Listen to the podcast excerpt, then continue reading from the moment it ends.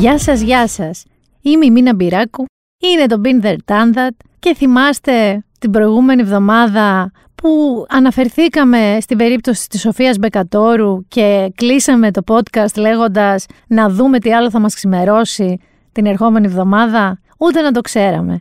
Βέβαια η αλήθεια είναι ότι ήταν να μην γίνει η αρχή. Φυσικά αντιλαμβάνεστε γιατί μιλάω, αντιλαμβάνεστε ότι μιλάω για το μεγάλο σοκ που ζήσαμε όλοι βλέποντας live ή λίγο μετά πια σε βίντεο την εξομολόγηση της Ζέτας Δούκα στην εκπομπή της Δανάης Μπάρκα «Πάμε Δανάη» στο Μέγκα, όπου στην ουσία μίλησε για μια κακοποίηση λεκτική και ψυχολογική, άλλης μορφής πια βία απέναντί της και ενώ περιέγραφε, περιέγραφε μια τραγικά ψυχοφθόρα κατάσταση, αφήνει το κοινό άναυδο και τους παρουσιαστές όπως φάνηκε, αναφερόμενοι επώνυμα πια στο Γιώργο Κιμούλη. Και από εκεί αρχίζει κάπου να ορίζεται όλη η ιστορία του ελληνικού που λέμε μη του. Δεν θα πω πολλά πράγματα γι' αυτό, όχι γιατί δεν έχω γνώμη, έχω πολύ ξεκάθαρη γνώμη και την έχω εκφράσει και στα social media και παντού. Θεωρώ πρώτον, όπως αποδείχθηκε και στη συνέχεια, ότι είναι μια κατάσταση που συνεχίζεται και θα συνεχίζεται και θα συνεχίζεται και δεν θα σταματήσει. Και αυτό θεωρώ το πιο σημαντικό πράγμα, ότι δεν θα σταματήσει.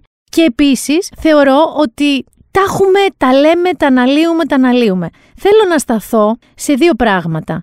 Σε ό,τι αφορά τα ηχητικά της ε, Ζέτας Δούκα και της ε, μετέπειτα της Ευδοκίας Ρουμελιώτη, η οποία είχε και στο παρελθόν αναφερθεί σε μια κακοποίηση, αλλά βγήκε επώνυμα και μίλησε και αυτή για τον ε, Γιώργο Κιμούλη.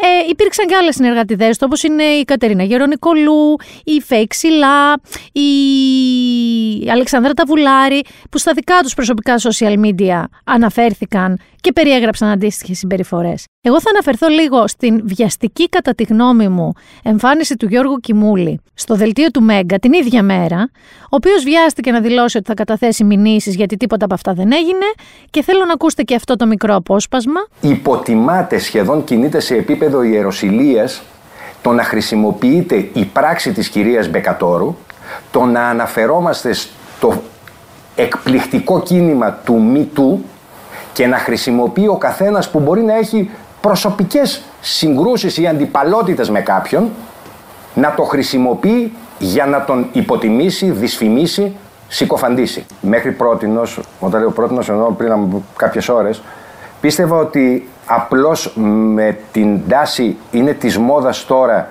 οι καταγγελίες και το να συμπεριφερόμαστε και εμείς σαν την κυρία Μπεκατόρου, αδιανόητη πράξη εκ μέρους της κυρίας Λούκα, γιατί δεν έχει καμία σχέση η κυρία Μπεκατόρου και αυτό που της συνέβη και όσα αντίστοιχα έχουν συμβεί σε άλλες γυναίκες και αυτό είναι και το πρόβλημα το ότι με τη δική μου αγωγή, με τη δική μου μήνυση, καμία εκ των γυναικών δεν πρέπει να σταματήσει να καταγγέλει αντίστοιχες περιπτώσεις.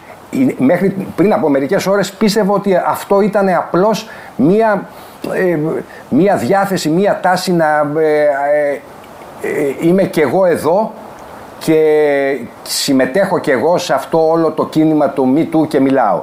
Αυτό που με ενόχλησε είναι το εξής. Πρώτον, προφανώς δεν φανταζόταν ότι θα συνεχιστεί όλη αυτή η κατάσταση που μετέπειτα εξελίχθηκε. Βέβαια, ο Γιώργο Κιμούλη συνέχισε να κάνει δηλώσεις, νομίζω περίπου ένα 24ωρο σε διάφορα μέσα. Το δεύτερο είναι ότι στην προσπάθειά του να μειώσει το περίφημο gaslighting. Μπείτε στο, στο Ladylike να δείτε τι είναι το gaslighting, το οποίο όλοι έχουμε ζήσει. Ότι ενώ η ίδια η Ζεταδούκα στη συνέντευξή της στη Δανέμπαρκα ξε, ξεκαθάρισε πάρα πολύ ότι δεν έχει σχέση με σεξουαλική κακοποίηση, αλλά ότι επειδή η Σοφία Μπεκατόρ βγήκε και μίλησε, πήρε το θάρρος, ξεκαθάρισε ότι δεν έχει σχέση με σεξουαλική κακοποίηση, ο Γιώργος Κιμούλης αποφάσισε να τα παραλληλήσει για να μειώσει την καταγγελία της Ζέντας Δούκα. Θεωρώ λοιπόν ότι εκεί έχουμε ένα μεγάλο φάουλ. Γιατί στην πραγματικότητα, όταν λες ότι τι βγαίνεις μωρέ και εσύ και μας λες που εγώ δεν τα θυμάμαι έτσι και όλοι έχουμε διαφωνίες και έτσι μειώνεις την καταγγελία της Σοφίας Μπεκατόρου. Όχι, όχι, όχι. Ο λόγος που η Σοφία Μπεκατόρου μίλησε είναι ακριβώς ο λόγος που μίλησε και η Ζέτα Δούκα. Και θεωρώ ότι είναι μεγάλο λάθος αυτός ο παραλληλισμός.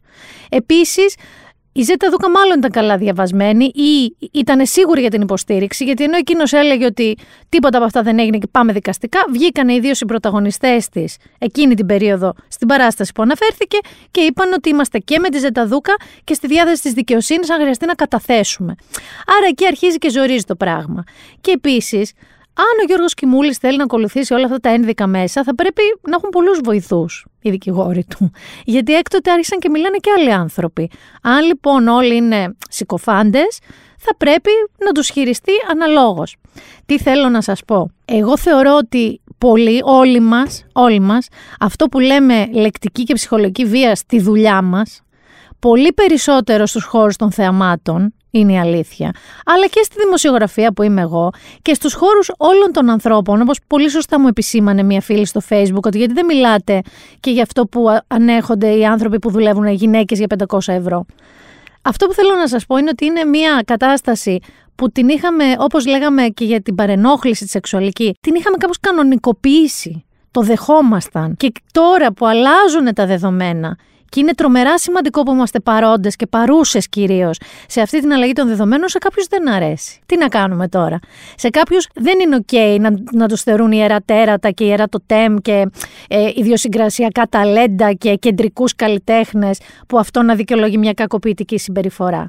Και ξέρετε τι, δεν είναι μόνο οι καλλιτέχνες. Δεν είναι μόνο. Δεν υπάρχουν ε, ιδιοφυΐες στα νούμερα, ας πούμε σε μια εταιρεία οικονομική που κακομιλάνε σε ένα λογιστήριο; Δεν υπάρχουν ε, τα χρυσά παιδιά των πωλήσεων που κακομιλάνε στις ομάδες τους από κάτω; Αυτό που πρέπει να καταλάβουμε είναι ότι αν δεν σεβόμαστε τους συνανθρώπους μας και θεωρούμε ότι όταν μας δίνεται εξουσία και εκεί είναι το μόνο κοινό με περιπτώσεις της Σοφίας Μπεκατόρου. Γιατί οι πράξεις αυτές δεν είναι αμυγός σεξουαλικές ή αμυγός. Πάντα ξεκινάνε από την εξουσία κάποιου όταν παίρνεις στα χεράκια του μια εξουσία. Και δυστυχώς, αγόρια μου, είναι στη συντριπτική πλειοψηφία εναντίον γυναικών. Αυτή η κακομεταχείριση, αυτό το περίφημο το gaslighting. Εγώ δεν θέλω να πω πάρα πολλά, πάρα πολλά ακόμα. Ε, Όμως, αυτό που στην, είδα ότι είπε ο Γιώργος Κιμούλης και σε άλλες συνεντεύξεις του, ότι αυτό είναι επικίνδυνο λέει, για το μέλλον, γιατί μπορεί ο κάθε πικραμένος να βγαίνει να λέει το πονάκι του. Και θέλω απλά να σας πω, κύριε Γιώργο Κιμούλη, ότι αυτό το εύχομαι ολόψυχα. Ο κάθε πικραμένος να πει το πονάκι του. Γιατί αυτή είναι η εποχή.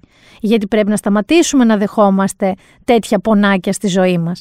Και ε, θέλω να κλείσω αυτό το θέμα με κάτι πραγματικά πολύ ενδιαφέρον.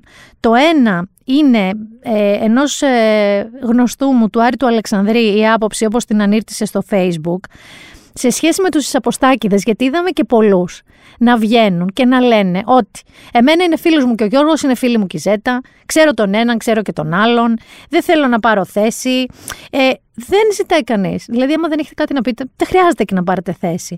Λέει λοιπόν ο Άρης Αλεξανδρής, το ελεηνό και τόσο παροχημένο PR των ίσων αποστάσεων και της ουδετερότητας, του στυλ δεν είδα, δεν άκουσα, δεν γνώριζα, δεν θυμάμαι, είναι και δυο τους φίλοι μου, που εφαρμόζεται τις τελευταίες ώρες από εκπροσώπους της ελληνικής showbiz με αφορμή την καταγγελία της γενναίας Ζέτας ε, Δούκα, είναι η καλύτερη απάντηση προς όσους αναρωτιούνται γιατί τα θύματα της όποιας κακοποίησης δεν μιλάνε νωρίτερα. Γι' αυτό δεν μιλάνε παιδιά. Επειδή συνήθως αυτοί που τρώνε το ξύλο στο τέλος καταλήγουν να απολογούνται κιόλας γι' αυτό ελλείψης στήριξης και προοπτικής δικαίωσης. Επειδή ακόμα και τώρα που στο εξωτερικό κόσμος γκρεμίζεται θέμελα από τις δονήσεις του Μητού, στη μικροαστική Ελλάδα επιλέγουμε να κοροϊδευόμαστε μεταξύ μας και να κρύβουμε τα χάλια μας κάτω από το τρισάθλιο χαλί της ψευτοαυρότητας, μην τυχόν και χαλάσει η ατμόσφαιρα στη σάπια γειτονίτσα μας. Ελπίζω τώρα να λύθηκε η απορία και να μην ξαναδιατεπωθεί αυτή η πανέξυπνη ερωτησούλα. Σύμφωνα απολύτως. Μπορείτε να μην πάρετε θέση, δεν είναι καθόλου υποχρεωτικό. Μπορεί να νιώθετε άβολα. Μπορεί να μην θέλετε καν να μοιραστείτε τη δική σας ιστορία. Και αυτό είναι θεμητό. Αυτό που δεν είναι θεμητό είναι να προσπαθήσετε σε μια στιγμή που οι ισορροπίες διαλύονται επί καλό ή επί κακό θα δείξει, αλλά διαλύονται. Αυτές οι ψεύτικες ισορροπίες που ζούμε τόσα χρόνια, δεν χρειάζεται να βγείτε να προσπαθήσετε να τις αποκαταστήσετε. Ότι ναι, μεν, αλλά ναι και από εδώ, ναι και από εκεί. Δεν υπάρχει κανένας λόγος. Και θα κλείσω με τη σημαντικότητα ενός αληθινά σημαντικού ηθοποιού του Δημήτρη Καταλήφου που έδωσε μία συνέντευξη στην ε, Κέλλη Σταμούλη του Press Publica και είπε το εξής.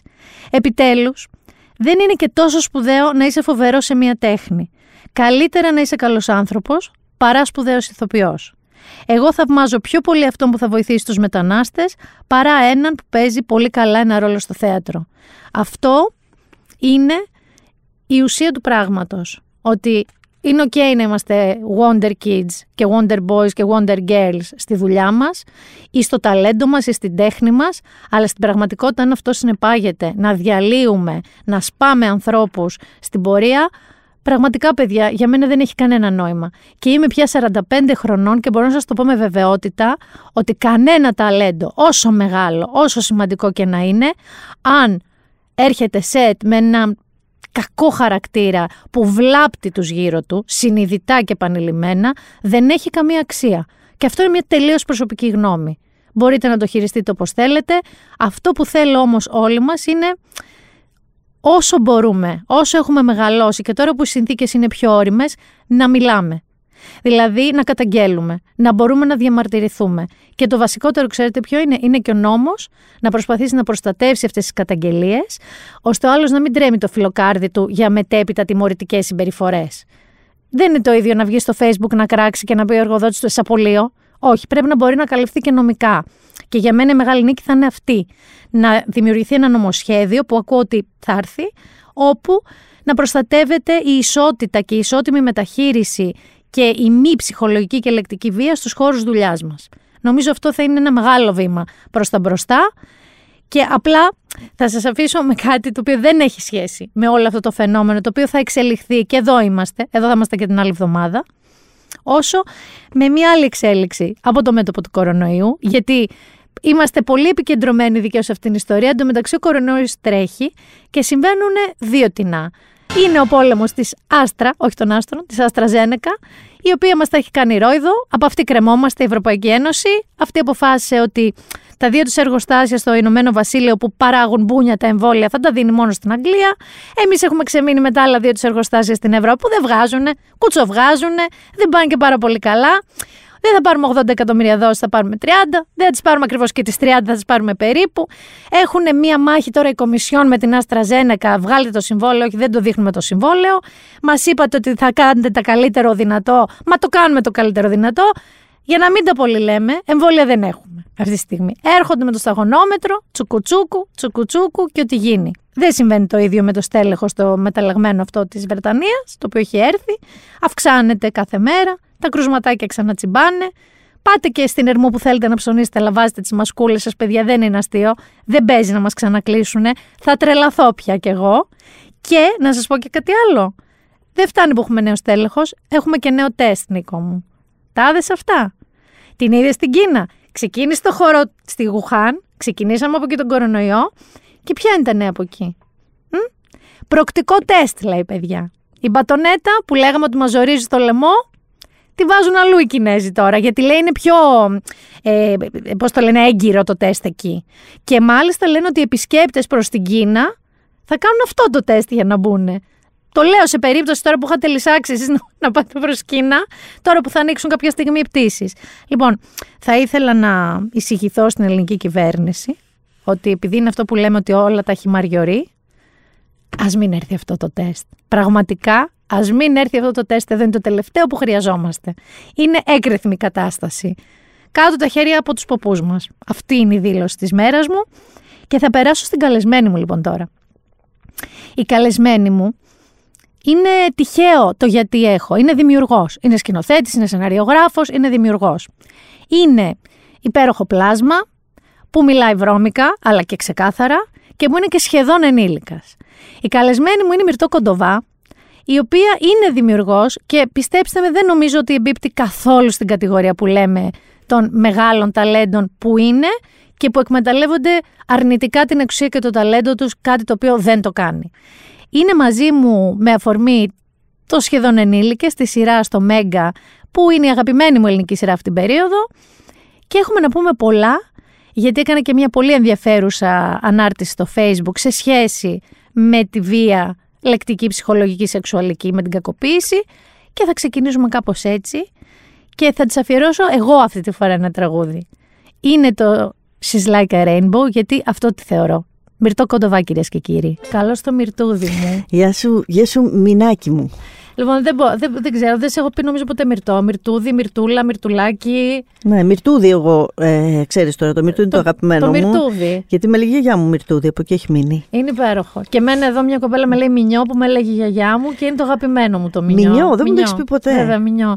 Θέλω, θα ξεκινούσα πάρα πολύ χαρούμενα και rainbows και τέτοια, όμως έχει προκύψει η πραγματικότητα εντωμεταξύ. Έχει προκύψει η πραγματικότητα και θα σε ξεκινήσω από εκεί γιατί όταν είχαμε συνεννοηθεί να έρθεις, δεν είχε ξεκινήσει τίποτα από όλα αυτά. Δεν είχε βγει η Ζεταδούκα, δεν είχε, πει τίποτα, δεν είχε γίνει τίποτα από όλα αυτά. Ναι, τίποτα. Ωραία.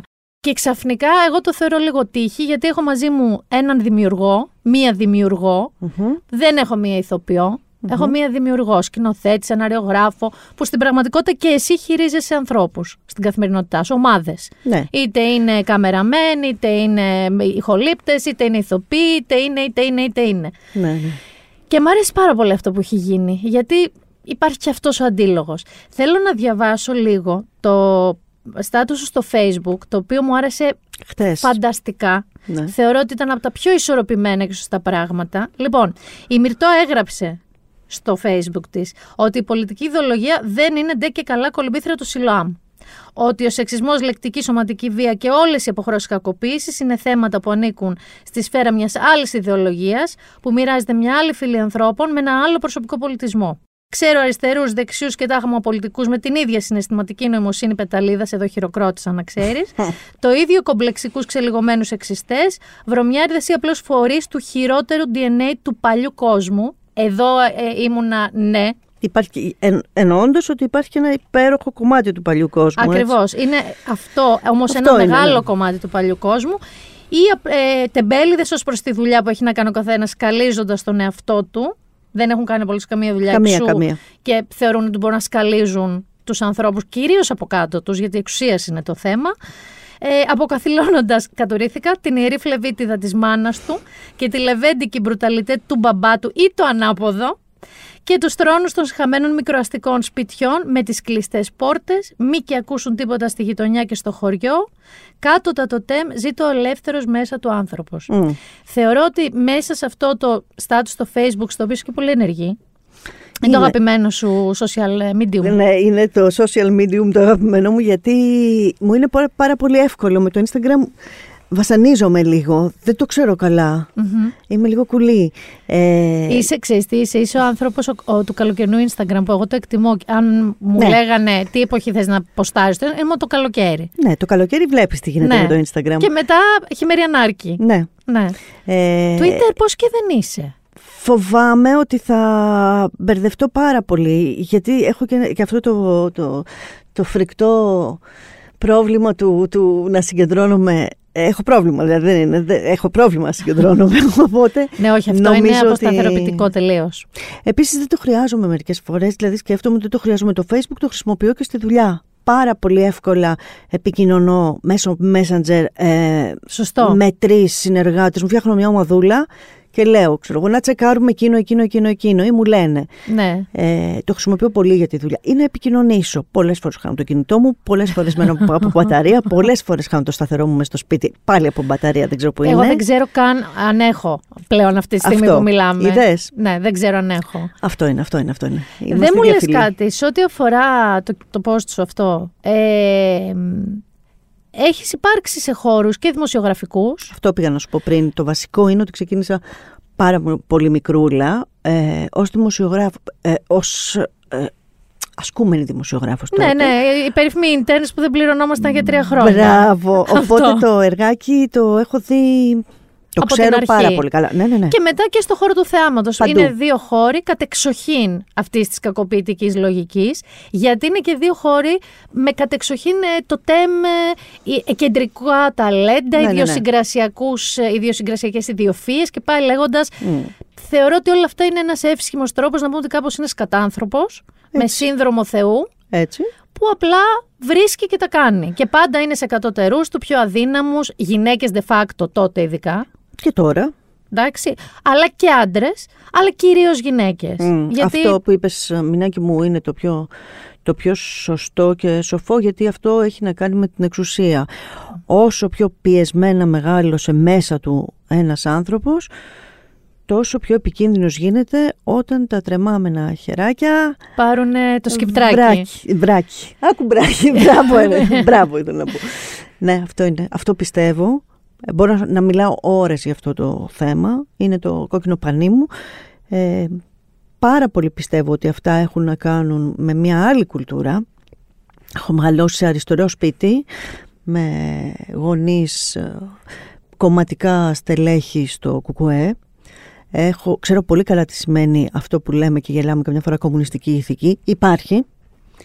Υπάρχει ε, πεντακάθαρα.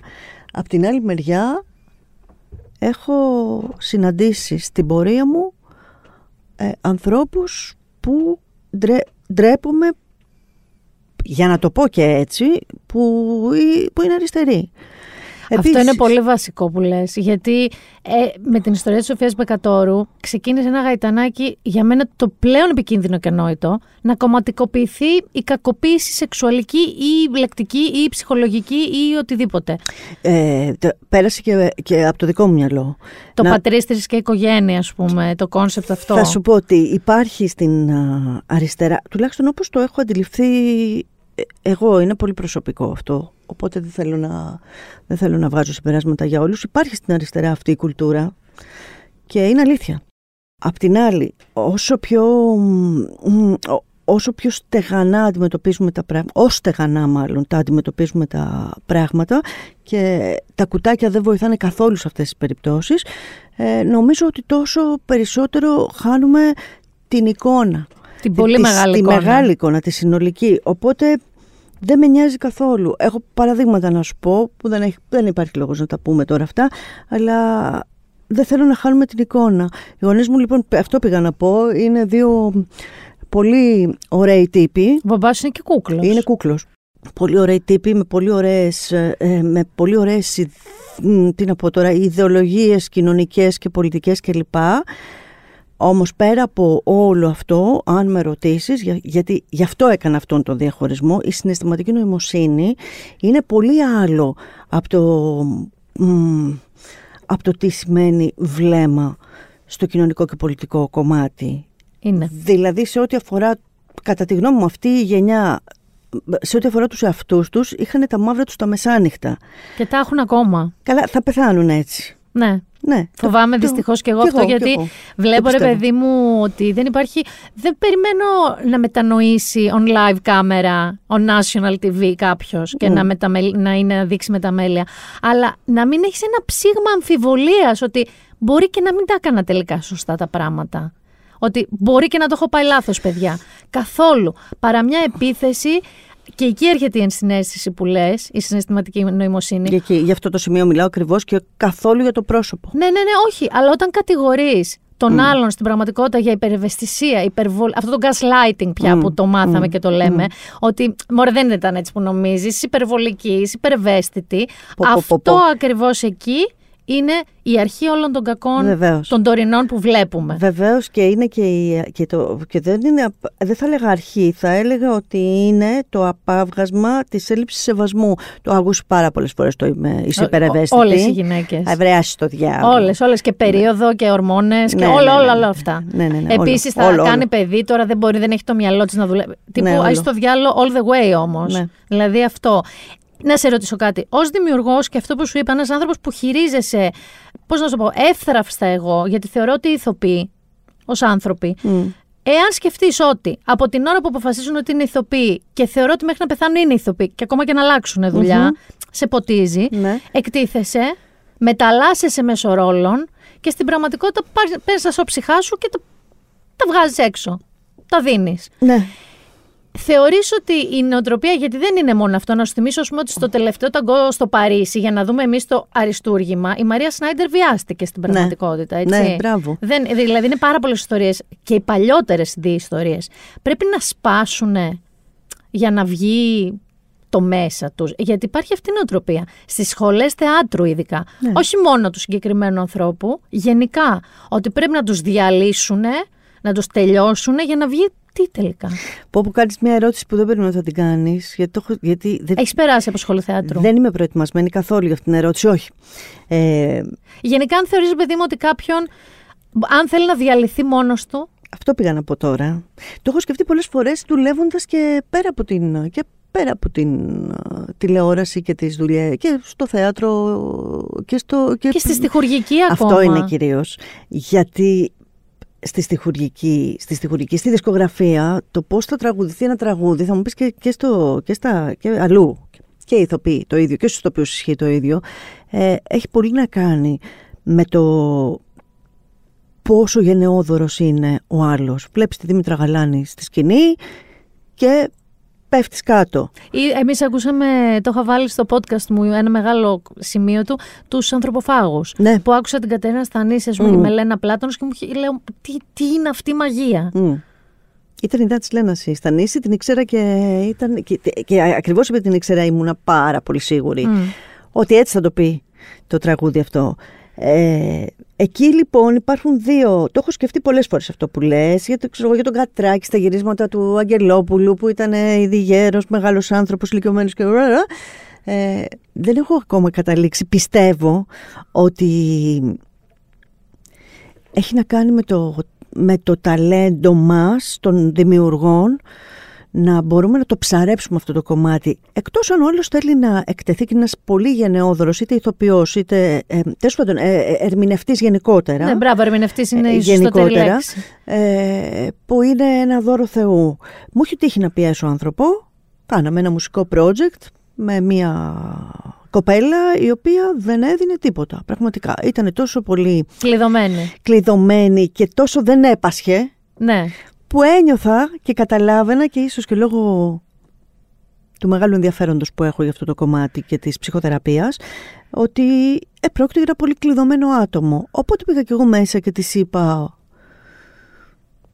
Μιλήσατε. Ναι, ξέρεις, της είπα αυτό που όμως ήξερα ότι μπορεί και να λειτουργήσει, που είχε να κάνει με το «Α, είσαι στην Αθήνα, πια είσαι μόνη σου» ή, ή, ή τώρα ή ποτέ.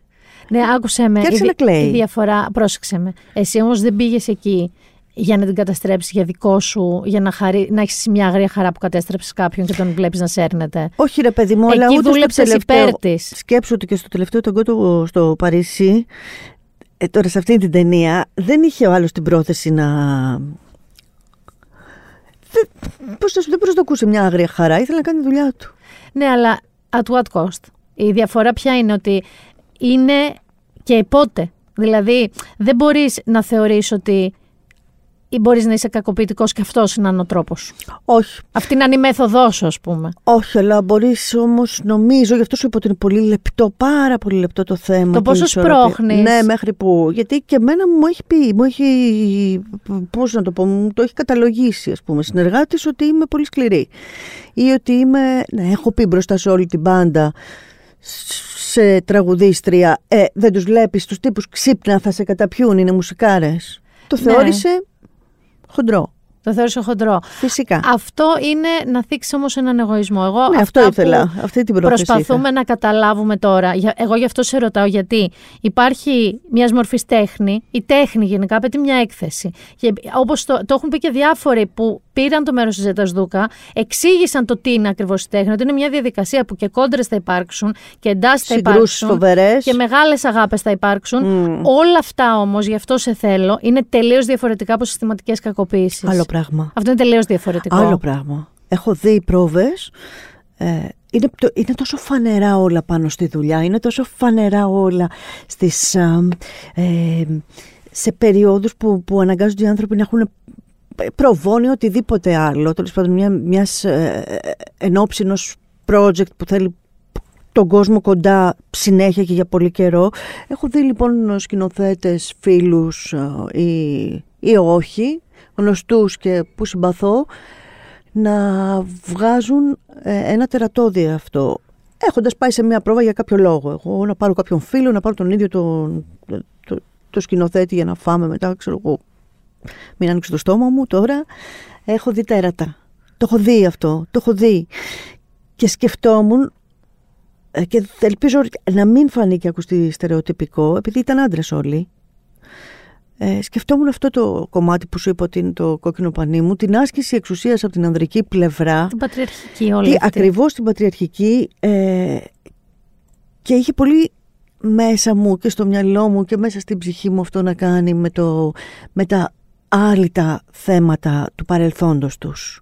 Ναι, και επίσης είναι και μια γενιά η οποία χωρίς σε καμία περίπτωση να δικαιολογώ, γιατί όλοι οι άντρες που ξέρουμε και προς Θεού δεν είναι όλοι έτσι.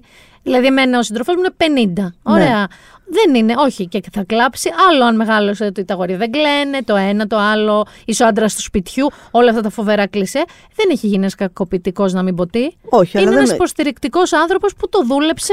Ναι, αλλά εγώ δεν μιλάω για, για τον σημερινό 50, μιλάω για τον σημερινό, ξέρω εγώ, 65. Ακριβώς. Εκεί είναι το, το τον 68 Ρε εσύ, μεγαλώσαμε παιδάκια, κι εγώ και εσύ, γιατί είμαστε πολύ κοντά στην ηλικία, ε, σε, με έναν αντρικό δικαιωματισμό σε, στους χώρους που έχουμε δουλέψει και έχουμε περάσει, γιατί και εγώ έχω κάνει και τηλεόραση και ραδιόφωνο και γραπτά, εσύ έχεις κάνει ακόμα παραπάνω, έχεις μπει και στο θέμα, ε, που το, εμένα ξέρεις τι με αγχώνει και γιατί χαίρομαι πάρα πολύ τώρα, γιατί υπήρχε ένα αυτό που λέμε normalization. Mm. Ανασηκώναμε τα ομάκια και λέγαμε έτσι είναι. Ναι. Έτσι είναι η ζωή. Έτσι είναι τα πράγματα. Έτσι είναι ο χώρος. Χαίρομαι τρομερά ότι είμαι ζωντανή και έχω σώα φρένας να δω την εποχή που δεν θα είναι πια έτσι τα πράγματα. Έτσι, αυτό λοιπόν χτες που. Ρε, μην έχουμε πολύ. Αυτό τώρα δεν έχει κανένα νόημα να το λέμε στον αέρα. αλλά έχω, αλλά έχω, ναι, πραγματικά νιώθω πολύ σοβαρή συγγένεια μαζί σου, το έχω πει. Ε, ήθελα να τελειώσω αυτό το, αυτή την ανάρτηση που διάβασες πριν, έτσι, χτες, την οποία έκανα ανάμεσα σε διάφορα άλλα, μοντάζ από το τηλέφωνο κλπ. Το κάτω τα το τέμ. Εκεί λοιπόν έλεγε, λίγο πριν το κάτω τα το τέμ, ήθελα να γράψω πόσο χαίρομαι πραγματικά που πορεύομαι σε αυτήν την εποχή που γίνεται ε, το παιδικό μου όνειρο πραγματικότητα και μετά δεν θα το γράψω, θα πρέπει να εξηγώ γιατί όμως το έχω αυτό το παιδικό όνειρο τότε και να πω ότι ξέρεις, όταν τσακωνόντουσαν οι γονείς μου, πήγαινα και άνοιγα όλες τις πόρτες του σπιτιού για να, για να ακούσει η γειτονιά. Ναι. Και θύμωναν οι άλλοι πολύ και εγώ ήθελα, δεν άντεχα ποτέ τις κλειστές πόρτες. Συχαίνω τα μυστικά, αυτού του τύπου τα μυστικά. Πολλές φορές και ακόμη και σε αυτή τη δουλειά με έχουν πει ομή και γαϊδούρα, γιατί δεν αφήνω τίποτα όρθιο. Και σου ορκίζομαι ότι είναι ένα χαρακτηριστικό που με βάζει σε τρομερούς μπελάδες, αλλά ε, με πάει και πάρα πολύ μπροστά. Αυτό, το ναι, χτες εσύ έκανες αυτό, μπροστά στα μάτια όλων. Εσύ δεν σέβεσαι Μιλάς. Μιλάω είσαι συνέχεια. γλωσσού, είσαι ενοχλητική. Γλωσσού είμαι που παιδί. Ναι. Εγώ θέλω Ναι. να σου πω ότι η ατάκα μου, χωρίς να ξέρω τι σημαίνει, ήταν η μαμά μου, γιατί όλες οι μαμάδες το έχουν πει, τι θα πει η γειτονιά. Χαμήλωσε τη φωνή σου, θα μας ακούσει ο κόσμος. Ναι. Εγμένα ήταν τον έχω γραμμένο τον κόσμο και μακάρα να με ακούσει η γειτονιά και να ξέρει τι ακριβώς συμβαίνει. Αυτή ήταν η θεωρία μου πάντα. Αυτή, αυτή και εμένα. Και το έκανα και στη Μάνη. Η Μάνη δεν είναι πολύ forgiving σε αυτό το τομέα. Α, το έκανες και στη Βέβαια Μάνη. και στο εξοχικό μας. Ιδίως στο Ναι, ναι, εξοχικό ναι. μας που ήταν καλοκαίρι. Ό,τι και να γινόταν, τσακωνόμουν δυνατά με ανοιχτά παράθυρα. Ναι. Ιδανικά κι εγώ. Ναι, ναι, ναι. Φεύγω λοιπόν από εκεί ναι. και προχωράω τώρα στο κομμάτι της δημιουργίας. Ναι. Διότι έχεις κάνει τους σχεδόν ενήλικες. Μμ. Που εγώ τους λέω σχεδόν μεσήλικε. Καλά τους λες και ο Μάκης Παπαδημητρίου τους λέει σχεδόν ανήλικες. Ναι, είναι, α, θεωρώ όλες οι, οι πλευρές ε, ενός 3D νομίσματος. Υπάρχει και το σχεδόν παιδήλικες. Παιδήλικες είναι Παιδήλικες. ολόζωστο. Οι οποίοι παιδήλικες είναι σ- ένα, θα το πω, μοτίβο σου Μμ. ε, και στα τρία σύριαλ που έχουν κάνει τη μεγάλη επιτυχία, δηλαδή και στα υπέροχα πλάσματα και στο Μίλα μου βρώμικα και στο ώρα σου σχεδόν ε, παιδήλικες, ενήλικες. Μην μπερδευτείτε, είναι σχεδόν ενήλικες και είναι κάθε πέμπτη στις 9. Ε, γιατί είσαι έτσι; Έχω την αίσθηση ότι όλες οι ιστορίες είναι βιωματικές σε ένα βαθμό, φίλων σου. Πάντως είναι ε, σε ένα μεγάλο ευρύτερο κύκλο της ζωής σου και της ζωής των γνωστών σου κτλ. Θα μπορούσες να κάνεις ας πούμε ένα σύριαλ εποχής Ναι, ναι, θέλω πάρα πολύ. με μία 60 χρονών ε, τελείως άλλης λογικής από σένα, συντηρητικής και, ενώ θα μπορούσες να κάνεις βαριά μυθοπλασία τέτοιου τύπου. Ξέρεις, πάντα φοβόμουν ότι αν κάνω μυθοπλασία βαριά, και δεν εννοώ την τηλεόραση, ε, θα κινδυνεύω από αυτό. Γιατί; Αυτό ακουμπάει πολύ σε αυτό που συζητούσαμε πριν, εκτός αέρα, στο κομμάτι και στο background που είναι το φόντο το σκοτεινό και, το, και η ματαιότητα. Ε, πάντα φοβόμουν λοιπόν αυτό. Το ένα, φοβόμουν το, μην χάσω το ζωτικό ψεύδος της χαράς, γι' αυτό σε ρώτησα για το τραγούδι, αν όντως σου φαίνεται ότι μου Εγώ ταιριάζει. θεωρώ ότι το She's Like a Rainbow, αν με ρώταγες 10 ανθρώπους που μπορείς να σκεφτείς που τους ταιριάζει, η Μυρτό Κοντοβά είναι μία Τα από έλεγες αυτούς. αυτό. Κατευθείαν. Ποτέ δεν έλυσα, ακόμα και δουλεύοντας με τον εαυτό μου, δεν έλυσα το αν αυτό είναι ε, απάντηση στην ε, βαριά ε, αριστερή ενοχική ατμόσφαιρα του σπιτιού Με την καλή έννοια το λέω την αριστερή. Μάθαμε φοβερά πράγματα που δεν ήξεραν άλλοι στην ηλικία μας. Τους σωστάμε πολλά του μπαμπά και της μαμάς και τους σωστάμε πολλά και από την ανάποδη. Ε, πάντα λοιπόν ε, πίστευα ότι το κομμάτι αυτό είναι η απάντηση και αν α, κάποια στιγμή αυτό το ζωτικό ψεύδος αποσυρθεί μπορεί και να πηδήξω από έναν ξέρω εγώ, ουρανοξύστη. Άμα σου πάρουν αυτό το, το, το, πώς να σου πω, το, όχι κουτί. Ότι ίσως, ναι, αυτό, αυτό το background. Όχι το background, αυτό που ανέπτυξα σε σχέση με το σκοτεινό background, ότι να, η απάντησή μου και ο μηχανισμός μου επιβίωσης είναι αυτός. Ναι. Η Αλίκη Βουγιουκλάκη, τα ξανθά μαλλιά, τα φανταστικά τα κούνια, okay. οι ωραίες μουσικές, η pop, ναι, ναι, ναι. το χιούμορ, η πλάκα. Δηλαδή, άμα έκανες ξαφνικά μια φώνησα του Παπαδιαμάντη, ναι, μια θα... σειρά τέτοια.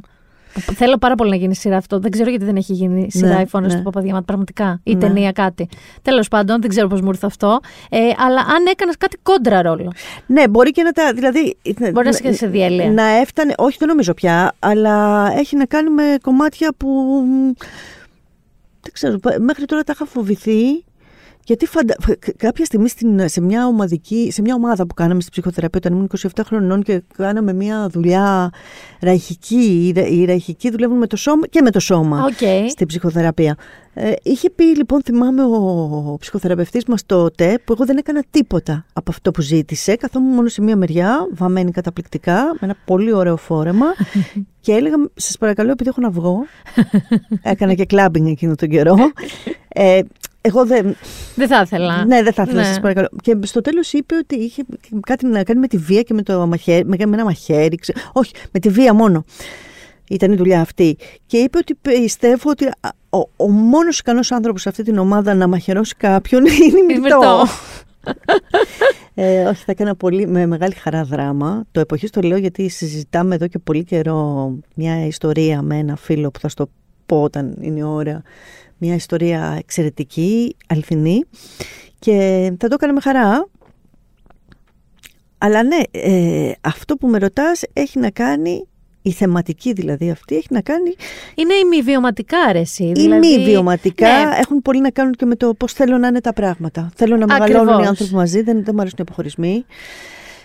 Μ' αρέσουν οι, οι παρέες που μοιράζονται, που αντέχουν στο χρόνο. Πήγα να σου πω ότι ενώ ο Παπακαλιά της έχει εντός εγωικών χρεωθεί το να σέρνει στην ελληνική εικόνα showbiz την έννοια της παρέας, της από πάντα και για πάντα παρέας, στο δικό μου το μυαλό είναι είσαι εσύ εκεί. Ναι. Γιατί έχεις και τις παρέες, πρόσεξε με, επειδή πόσο καιρό έχεις από την τελευταία δουλειά, από την τελευταία δουλειά στην τηλεόραση; Ε, μια δεκαετία. Αυτό πήγα να σου πω λοιπόν, ότι περνάς, παίρνεις τις παρέες σου, οι οποίες τώρα είναι ο Μάκης Παπαδημητρίου και η Θεοδόρα Τζίμου και ο Γιάννης Τάνκογλου, ε, τώρα, αλλά τις μεγαλώνεις μαζί σου.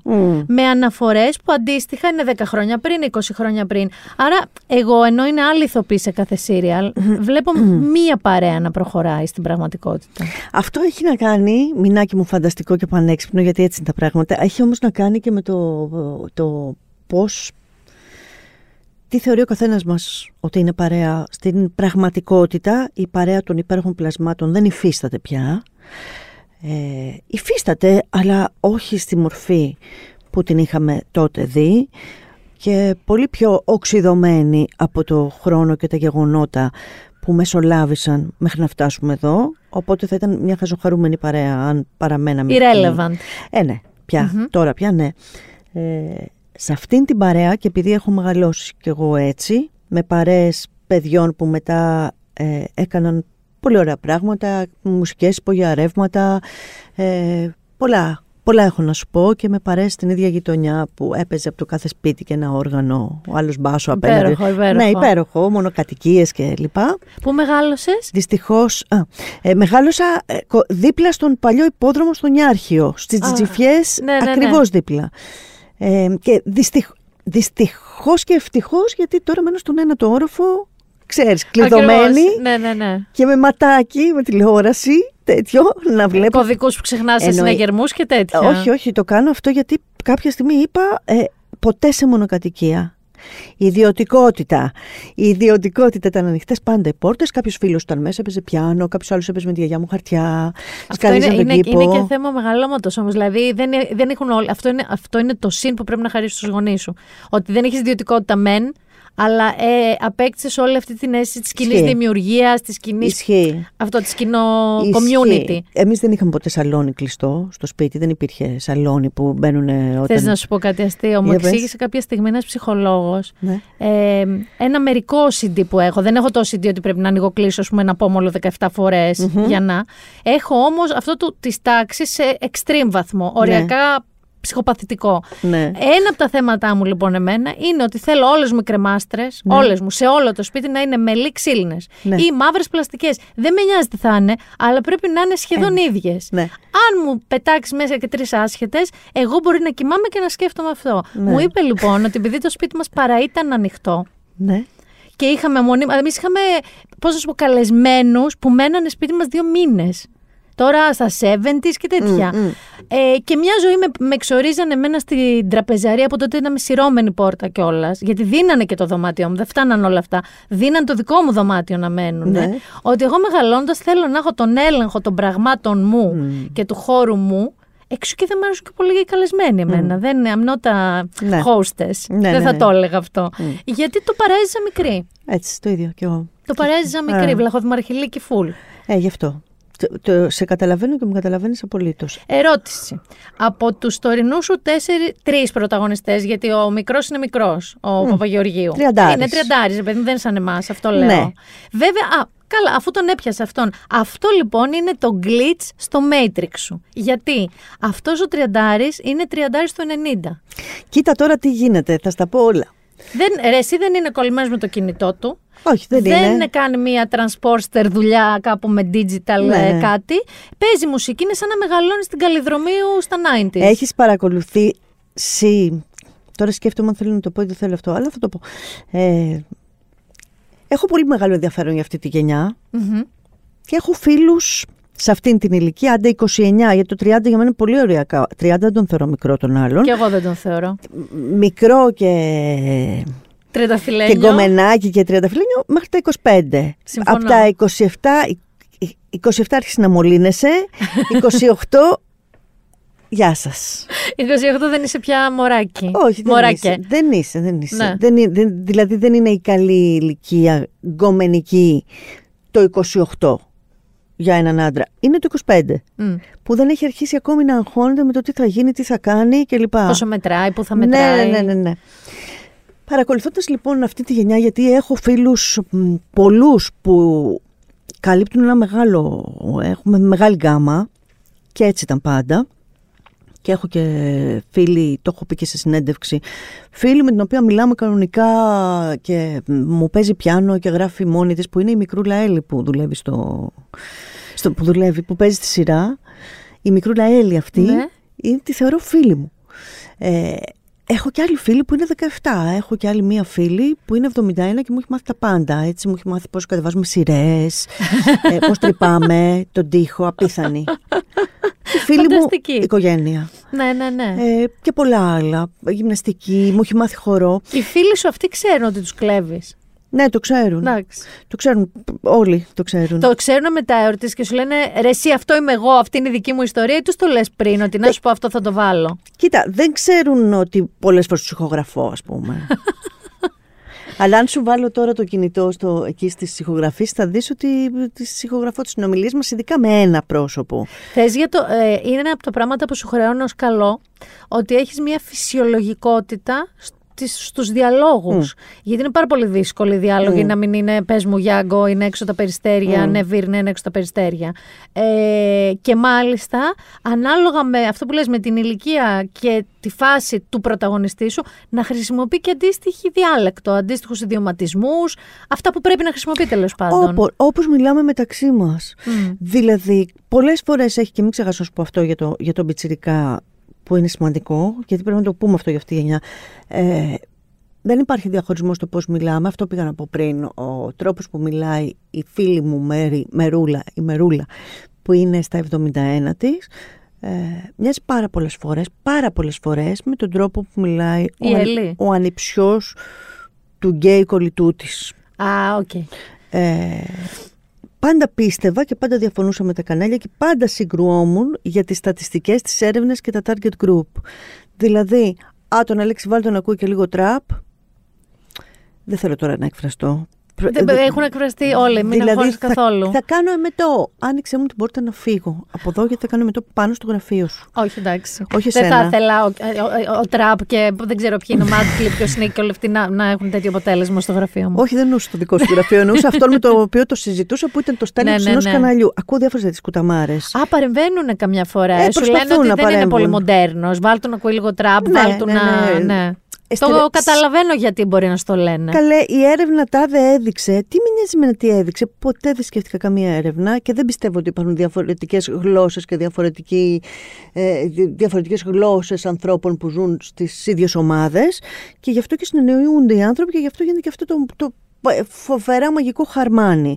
Αυτή είναι η ιδέα. Εδώ είναι τρει-τέσσερι άνθρωποι που έχουν πορευτεί μαζί, γιατί δεν έχουν καμιά σοβαρή διαφορά ηλικίας. Τα, τα 12 χρόνια δηλαδή. Όχι, αλλά είναι, είναι 12 χρόνια ε, που ε, η συγκεκριμένη εποχή, η συγκεκριμένη γενιά, επειδή έχει κάνει μερικά γυρίσματα μεγάλα, που ο Τριαντάρης τα ξέρει ή σαν ε, αφηγήσεις mm-hmm. ή σαν κάτι που έγινε πριν από αυτόν. Ναι, και γι' αυτό εδώ είχα και ένα γκάπ, γιατί ήθελα να περιγράψω το πρόσωπο που με ενέπνευσε πάρα πολύ σε αυτόν τον χαρακτήρα του Αλέξη και που έχει να κάνει και με άλλα πρόσωπα που αυτήν τη στιγμή είναι 25-26 χρονών και που πηγαίνουν σε rave party και που ξαφνικά ανακάλυψε αυτήν την κουλτούρα των 90s γιατί το αγόρι που με ενέπνευσε είχε μια μηχανή σαν αυτή που έχει ο Αλέξης και όταν με ρώτησαν να του βάλουμε βέσπα του Αλέξη ναι. είπα όχι γιατί είναι hipster και αυτός, αυτή η γενιά για την... είναι hipster, πώς να το πω τώρα, αποτύπωμα hipster ε, ε, lifestyle και άποψης η Βέσπα, βέβαια. ενώ η γενιά που θέλω να περιγράψω εγώ είναι μεταχυψτερική γενιά που δεν τους νοιάζουν όλα αυτά. Μα αρέσει, οι hipsters είναι σαραντάριδες, ε, δεν είναι τριαντάριδες. Ακριβώς. Οπότε εδώ έχουμε να κάνουμε μια άλλη γενιά. Αγαπάει πάρα πολύ την 90's κουλτούρα. Ναι. Δεν είναι καθόλου τυχαίο και τα 90's προήλθαν από ένα τεράστιο με, ε, άγχος, φόβο και σοκ που ήταν το AIDS. Έτσι τουλάχιστον εγώ το έχω, ε, το έχω ε, μεταφράσει και αυτή η γενιά έρχεται από μια... Καλά, όχι από μία. Αυτή η γενιά έρχεται, δεν, δεν καταλαβαίνει. Δηλαδή, δεν, δεν έχει σηκώσει κεφάλι. Δεν έχει σηκώσει κεφάλι από το χαστούκι. Ε, οπότε δεν μου κάνει καθόλου εντύπωση που οδηγεί πάλι σε, σε ένα μινιμαλισμό όλο αυτό και σε ένα δεν με νοιάζει και σε ένα καθόλου ε, δεν με νιάζει το lifestyle, έτσι; Γιατί έτσι το εμπνεύστηκα. Το, Όχι, αυτός ναι, αυτός έχει το χαρακτηριστικό ότι δεν είναι hooked με, άρρωστα με την τεχνολογία. Όχι, είναι μουσικός. Είναι μουσικός. Ε, δεν έχει θέμα με τα λεφτά και τον ηλισμό και να βγάλω λεφτά και τρόπους να έχω λεφτά. Και... ή δεν με νοιάζουν τα λεφτά, αλλά με νοιάζουν τόσο πολύ που γι' αυτό λέω ότι δεν με νοιάζουν τα λεφτά ναι. από άποψη. Ε, και δεν έχει και όλο αυτό το σύνδρομο του είμαι 30, ε, με τις γυναίκες, με τα ρούχα του, με τη δουλειά. Δεν έχει τέτοια σύνδρομα. Είναι σαν λίγο, ναι. ε, τι να σου πω, μο, μορουδένιος ποπός. Είναι λίγο σαν... Συγγνώμη κύριε Παπαγερούγιο που σας είπα μορουδένιο ποπό κύριε. Συγγνώμη. Μα δεν είναι ο Γιώργος, είναι ο Αλέξης. Οπότε είναι ο Αλέξης, σωστά. Έχει μεγάλες διαφορές ο Γιώργος από τον Αλέξη, δεν νομίζω πάρα πολύ. Όχι, δεν έχει πάρα πολύ. Δεν έχει πολύ μεγάλες διαφορές. Ε, φυσικά από τον Αλέξη είναι πολύ πιο τοποθετημένος ο Γιώργος. Ναι, είναι λίγο ούφο ο Αλέξης. Ο Αλέξης είναι λίγο ούφο γιατί ε, στα το 2016 που άρχισα να γράφω αυτό το ρόλο. Το 16, ε. Ναι. 16, 17. Ο, 16 full. 17 άρχισα να συζητάμε με το κανάλι τότε, εκείνο το κανάλι τότε, με τον Α δηλαδή. Ναι. Ε, αυτό το αγόρι και η παρέα αυτού του αγοριού που ερχόντουσαν και στη Τζιά ε, ζούσαν λίγο χύπικα και κοιμόντουσαν, πήγαιναν στην Καρθέα και κοιμόντουσαν εκεί. είναι μουσικός και, το, και αυτό το αγόρι που ήταν η έμπνευσή μου και τα κορίτσια φίλες του ε, είχαν αυτό το νεοχύπικο ύφος που πιθανότατα ε, προκύπτει από, από μια τεράστια χαοτική κατάσταση που αντιμετωπίζει κάποιος. Αυτό το εντάξει, δεν τρέχει και τίποτα. Ξέρεις τι; Θα είμαστε άφραγοι για πάντα. Ε, αυτό ήθελα αυτό. να σου πω. Είναι, δηλαδή είναι ένας τρασίβουλα σε αυτή τη γενιά των, των 30χρονων των τωρινών, το ματαιό τη ματαιωτήτων, τα πάντα ματαιώτης. Mm. Δηλαδή, λεφτά δεν θα βγάλουμε, δεν υπάρχει περίπτωση. Δεν υπάρχει περίπτωση. Ε, εγώ πρόσφατα τσακώθηκα με τη μαμά μου γιατί τη είπα να πουλήσουμε ένα ρημαδοχωράφι κάπου γιατί σκεφτόμουν να κάνω μια δική μου δουλειά ή κάτι να ψωνίσω ή ένα ναι. σπίτι, δεν ξέρω ναι. τι. Και μου λέει, Ναι, αλλά έτσι όπως έχει χειριστεί τα χρήματα στη ζωή σου, δεν θα μπορέσεις ποτέ. Άκου να δεις listen μίση. άκου να δεις κάτι. Αν εσύ ζούσες τώρα, με τα λεφτά που βγάζουμε τώρα, τα, αυτά που πληρώνουμε τώρα, αυτά που μας κάνουν κάθε τρεις και λίγο να πληρώσουμε τώρα, δεν θα μπορούσες να φας. Όχι να πάρεις τα σπίτια που έπαιρνες το 80 και το 70. Έτσι, έτσι. Άρα αυτά τα παιδιά πραγματικά. Δε, εδώ τους λέμε, παιδιά, όχι μόνο δεν θα βγάλετε ποτέ λεφτά. Και στα γεράματα, κάτω από γέφυρα μάλλον θα μένετε. Ναι. Εδώ το λέμε για μας. Ναι, εγώ είμαι σίγουρη. Και εγώ, Ψάχνω, και εγώ, και εγώ, δεν και έχουμε εγώ. αρκετές γέφυρες Ναι, στην ναι. Αθήνα και έχω πρόβλημα με αυτό.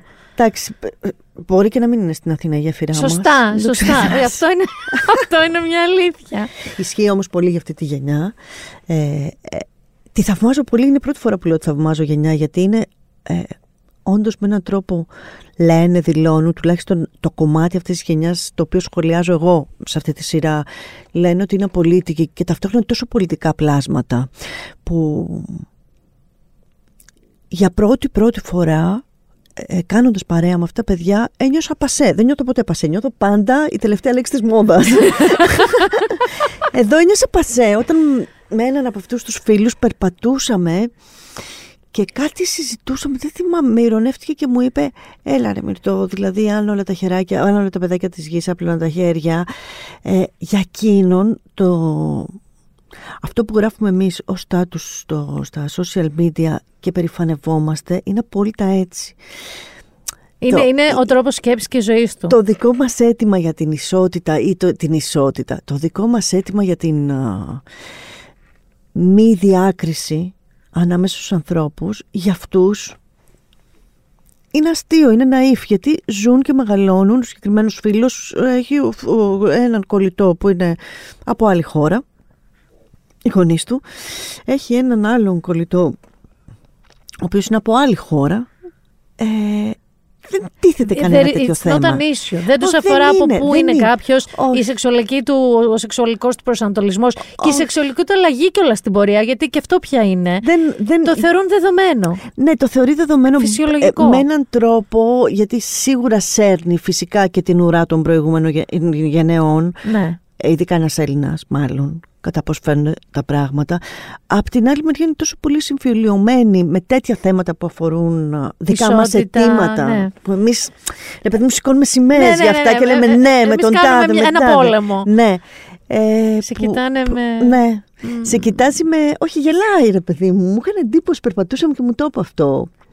Σε λίγο ρε Μυρτώ, αυτό θα το. ε, Θα το Πώς μου το είχε πει, θα το γράφουν στη στάση των τρόλε. Κάτι τέτοιο μου είχε πει. Ναι. Και μιλάει για τους φίλους του και ποτέ δεν αναφέρεται στο τι χρώμα έχει ο φίλος. Και μετά εγώ ανακαλύπτω ότι είναι μαύρος, ξέρω εγώ. Ναι, είναι, ναι, ναι. Είναι Εμένα μηγάδα η τάδε κοπέλα. Το ίδιο ακριβώς είχα στο προηγούμενο podcast καλεσμένο τον Νικόλα Βαρθακούρη, τον Good Job Νίκη, που είναι 25. Μμ. Α, ξέρω. Εντάξει. Ναι, το ξέρω, το ξέρω. Είναι 25. Και Ναι, ναι. συζητούσαμε γιατί τότε είχε σκάσει η ιστορία της Σοφίας Μπεκατόρ και τα λοιπά. Και το παιδί με κοιτάει και μου λέει: Να σου πω, μου λέει κάτι. Δεν καταλαβαίνω καν. Τι, τι είναι αυτό που μου λες; Δηλαδή, γιατί, γιατί μπορεί να σκεφτεί κάποιος έτσι, Ναι. γιατί μπορεί κάποιο. Τι θα πει, είναι γυναίκα, είναι άντρας, είναι γκέι, είναι άσπρος, είναι μαύρο. Δεν καταλαβαίνω καν τι μου λες. Ναι. Και ένιωσα μία στιγμή μια φανταστική ελπίδα Ιδέες. ότι όταν ξεκουμπιστούμε κι εμείς ως DNA που προσπαθεί με να αλλάξει αλλά είναι του παλιού κόσμου γιατί ακόμα και η ανάγκη να μαχόμαστε γι' αυτό σημαίνει ότι κουβαλάμε μέσα μας τη μη κανονικότητα την τωρινή τους όταν βλέπω ανθρώπους που ανασηκώνουν τους ώμους και δεν καταλαβαίνω τι μου λες για το χρώμα του ανθρώπου ή τι κάνει στο κρεβάτι. Πραγματικά δεν καταλαβαίνω τι μου λες. Είναι απλά ο Γιώργος. Ή είναι απλά η Μυρτό. Ε, ή είναι απλά ο Γιώργος που τώρα λέγεται Μυρτό. Δεν με ενδιαφέρει τι μου λες. Νιώθω μια ανακούφιση ότι κάτι μπορεί να πάει σωστά κάποια στιγμή σε αυτόν τον κόσμο. Κάποια στιγμή, γιατί η... είπαμε ότι τα, το, το DNA είναι μια σκητάλη από τον ένα στον άλλον. Ακόμα και όταν α, ανακαλύπτουμε τέτοια μαγευτικά και συγνευτικά λουλούδια σαν αυτό που συζητάμε τώρα, ε, θα ξέρουμε πάντα ότι δεν εμφανίζεται ξαφνικά ουρανοκατέβατα κάποιος που έχει καταφέρει να απεκδηθεί το μανδύα εντελώς. Θα το ξέρουμε αυτό. Αλλά πολύ σωστά το γεγονός ότι αυτοί οι άνθρωποι ε, είναι τόσο πολύ, πώς να το πω, τριζάτη και ναι, από, ναι, το- ναι. από το κουτί. Τριζάτη, ναι, ναι. ναι. χωρίς να κουβαλάνε την πετριά παλαιότερων γενεών. που έχει να κάνει με αυτά τα στερεότυπα είναι και εγώ, και εγώ το ίδιο λέω, είναι πω από τη χαρά. Τι χαρά και ας μην ξέρεις και ποιος είναι ο Βέβαια το λόγιο αγρία. Μπράβο, το λόγιο αγρία του Καμάρη. Εσύ παιδί μου, μπράβο παιδί μου, μπράβο παιδί μου. Δεν μου λες από τους χαρακτήρες με ποιον θα έλεγες Ναι. ότι ταυτίζεσαι λίγο περισσότερο στην παρούσα φάση. Στην της παρούσα ζωής σου. φάση. Ναι, τώρα όπως είσαι τώρα εσύ, Ναι. η Μυρτό Κοντοβά. Με ποιον, με τη Θεοδόρα, με τον Στάνκογλου. Εγώ είμαι ο Μάκης Παπαδημητρίου από το πρωί μέχρι το βράδυ. Μου το λένε όλοι αυτό το πράγμα με τον Μάκη Παπαδημητρίου. Γι' αυτό Όχι, το είμαι ο ρόλο. Μάκης Παπαδημητρίου σε αυτή τη σειρά στο σχεδόν Είσαι. ενήλικες. Ξέρεις γιατί; Γιατί έχει μία σχεδόν παρατημένη μικροπάλη νεότητας μέσα του. Ναι. Ότι το ζω ακόμα, το κρατάω λίγο αληθινό, κάνω λίγο παρέα. Σας ανέ... Ναι, ναι, ναι, ξυπνήστε με λίγο να μην είμαι 100 χρονών. Ναι. Αλλά έχει ταυτόχρονα στο πρόσωπό του, γιατί θεωρώ ότι ο Παπαδημητρίου παίζει ένα ρόλο με τα λόγια που λέει και έναν άλλο ταυτόχρονα στο πρόσωπό Στο του. πρόσωπό Στα μάτια του. Γι' αυτό. Ε, και έναν άλλο που λέει. Με λυπάμαι τόσο πολύ για την κατάντια μου αυτή τη στιγμή. Ναι. Που προσπαθώ να είμαι trendy και hot και περιπετειώδης σαν το Στάνκογλου. και που προσπαθώ γενικότερα. Και δεν κλείνω με σπίτι μου με ένα βιβλίο και ένα κρασί. Κλείνεται. Ναι, αυτό λέω. Εγώ είμαι ο Μάκης Παπαδημητρίου. Αν είχα και μία ψυχολόγο στο λάπτοπ να μου λέει ότι είσαι τσουλάκι των ενοχών σου, Ναι. δεν χρειαζόσουν το Μάκη Παπαδημητρίου. Πάρε εμένα στον επόμενο τέτοιο ρόλο. Εγώ δεν συμφωνώ με αυτό που λες. Εγώ είμαι αυτό Επειδή δεν ακριβώς. ξέρω, δεν Όχι, το όχι, όχι. πιστεύω. Τον βλέπω Ναι. και είμαι όχι αυτού σου να γιάσει το στόμα σου, τα μάτια σου, η ζωή σου, όλα. όλα. Ε, δεν θα μπορούσα να είμαι ο Στάνκογλου. Ναι. Δεν ήμουν βέβαια ποτέ. Δεν ήσουν ποτέ. Δεν ήμουν ποτέ ο Στάνκογλου, ποτέ. Ναι. Και ε, οι φίλοι μου οι οποίοι ήταν ο Στάνκογλου που ήταν ε, πολύ ε, καλοί άνθρωποι με καλή πρόθεση και πάντα μπλεγμένοι Ναι. και πάντα στην κασίδα ενός κολλητού να σκάει αυτό. Ναι. Ε, είχα, Ναι. αλλά ήμουν πάντα ο Μάκης Παπαδημητρίου τους. Αχα. Μάλιστα. Κατάλαβες, ήμουν Ναι. αυτό πάντα. Η Νικόλη εγώ. ήσουν ποτέ; Όχι. Την Ποτέ. Νικόλη τη ζηλεύω. Αυτό το ξωτικό που τη συμβαίνουν ε, ένα σκασμό λάθη εξαιτίας της. φταίει που Ναι, εξαιτίας τη της. συμβαίνουν. Αλλά τα αντιμετωπίζει και με ένα ελαφροίσκετο τρόπο. Και στο τέλος της μέρας δεν πάμε να χορέψουμε πουθενά. Ναι. Έχω υπάρξει μέρες ή ώρες έτσι. Τη ζηλεύω όμως αυτό. Δεν ξέρω αν πολύ ευτυχισμένη βέβαια. Δεν φαίνεται να είναι πολύ ευτυχισμένη. Κοίταξε, ε, Εσύ τι είσαι, ή ποιο μείγμα είσαι πιο πολύ; Δεν νομίζω ότι είμαι κανένας από αυτούς. Ήσουν η Νικόλ πολύ. Υπήρξαν Νικόλ. Υπήρξες Νικόλ. Υπήρξαν Νικόλ. Ε, ξέρεις, είπες σε μια συνέντευξη που δώσαμε μαζί ο, ο Γιώργος ο Παπαγεωργίου, η μουσίτσα αυτή, ότι η Μυρτώ είναι όλοι αυτοί οι χαρακτήρες και μ, επειδή την έχω κι εγώ αυτή τη θεωρία και έχω διαβάσει γι' αυτό, έχω ασχοληθεί δηλαδή και με ενδιέφερε το πώς γεννάνε οι δημιουργοί χαρακτήρες. Το έχω συζητήσει και με τον Διονύσης Σαββόπουλο αυτό κάποια στιγμή. Ε, το τσίπησα αυτό που είπε και σκ- άρχισα να σκέφτομαι, ναι, είναι πιθανό να είμαι και ο Μάκης. Ε, ο Γιάννης σίγουρα ναι. Δηλαδή, ακόμα και αν δεν φαίνεται αυτό το... Ναι, ρε, εσύ δεν στο είχα ότι. Ναι. ο- του αγρινιώτικου καπνού. Όχι το Ε, αγνιώτικο πο- καπνό, Ναι, αλλά αλλά θα, τα- θα τα κάνω όλα. αυτό. Μην το πω τώρα. Επίσης, πάντα η Γιάννη Δεστάνκογλου, ο Ναι. ρόλος αυτός, έχουν πάντα μια καβαλιαρά του δίπλα. Γιατί αν έχουν μια ίδια Ναι. με αυτούς, είναι φλόγα σε τρία λεπτά. Φουλ, φουλ, Ναι. φουλ, φουλ. Αλλά και η καβαλιαρά του, δηλαδή η Στέλλα δεν είναι και πολύ στα καλά της κι Όχι, αυτή. δεν είναι. Δεν είναι και της βγαίνει. Αλλά- Βγαίνει στη σκηνή αυτό κάποια στιγμή. Όμως ναι είναι, είναι ένα άτομο το οποίο δεν, α, η γυναίκα του δηλαδή είναι ένα άτομο το οποίο δεν έχει αυτές τις εκρήξεις που έχει Κρατάει αυτός. κάποια μπόσικα. Κρατάει κάποια μπόσικα στη σχέση τους, όχι στο γάμο τους. Όχι, όχι, όχι. Στη σχέση Ναι. τους. Ε, είμαι και ο Γιάννης. Δεν θα με δεις ποτέ να τα σπάω, αλλά αν είχες, ξέρεις, μια βεντούζα και μπορούσες να... Η δική βεντούζα θα ήταν αυτή. Ναι. Και, θα, μπο- και μπορείς να ακούσεις μέσα μου τι γίνεται πάρα πολλές φορές. Ε, θέλω να τα κάνω όλα ρημαδιό, για να μην το πω αλλιώς. ναι, ναι, ναι, αυτό το. Ναι, Ναι, ναι, τάνες, ναι, τάνες. ναι, ναι, ναι, ναι, ναι, να τα διαλύσω όλα και να, να σου φάω τάντερα που λέει και αυτό στο πέμπτο επεισόδιο. ε, το έχω πολύ αυτό το κομμάτι. Έχω δουλέψει γι' αυτό. Δεν μου λες κάτι. Ανοίγουν. Φεύγει ο κορονοϊός. Πες ότι φεύγει ο κορονοϊός. Ναι. Πες ότι κάπως γίνεται. Μμ. Και ανοίγουν όλα. Εστίαση, Ναι. κλαμπ. Θα κλαμπάρεις. Ε, ε, είμαι η μόνη που έχω το άγχος ότι κάποιος θα, μνα- θα με αναγκάσει να παρτάρω τύπου όπως παλιά ε, που δεν αντέχω πια ούτε να βγω από το σπίτι μου εκείνες τις ώρες. Ε, ή το έχεις ακόμα αυτό το fight μέσα σου. το Έχω πάρτι; σταματήσει να. Όχι, ρε. Το έχω, έχω σταματήσει να το κάνω αυτό από τα 32 εκεί. Μινάκι, ξέρεις τι έγινε, μεγάλωσα και είπα. Ε, όλο αυτό το πράγμα, ρε παιδί μου, που έκανε στα 20, 18-20, βρήκα πρόσφατα και ένα παλιό μου ημερολόγιο και δεν ήταν μία μέρα να κάτσω στο σπίτι. Έλεγε, ήρθα, έφαγα, πήγα εκεί. ε, τώρα, ε, μόλις είχα τελειώσει το σχολείο, έτσι. Ε, καλά, δηλαδή, εγώ 18 με 30. Ε, λύσαξες. Ναι, δεν υπήρχε εγώ, τίποτα. Λύσαξα, δεν, δεν υπήρχε τίποτα. τίποτα. Δούλευα και στα Ναι, κλαμπ. ναι, ναι, όχι. ε, ε, Εγώ είχα τύπου δύο ώρα ύπνου κάθε μέρα. Ναι, ναι, ναι, δηλαδή, αυτό. απορώ πως δεν έχει φυράνει το κεφάλι μου πια. Αυτό. Βάσει του τι λένε οι ειδικοί ότι πρέπει να κοιμάσαι και να τρως. Έτσι, έτσι, έτσι. Δεν μου λες κάτι. Ε, η δεκαετία που έχουμε περάσει και που είναι περίπου και η δεκαετία που εσύ απήχες από την τηλεόραση Μμ.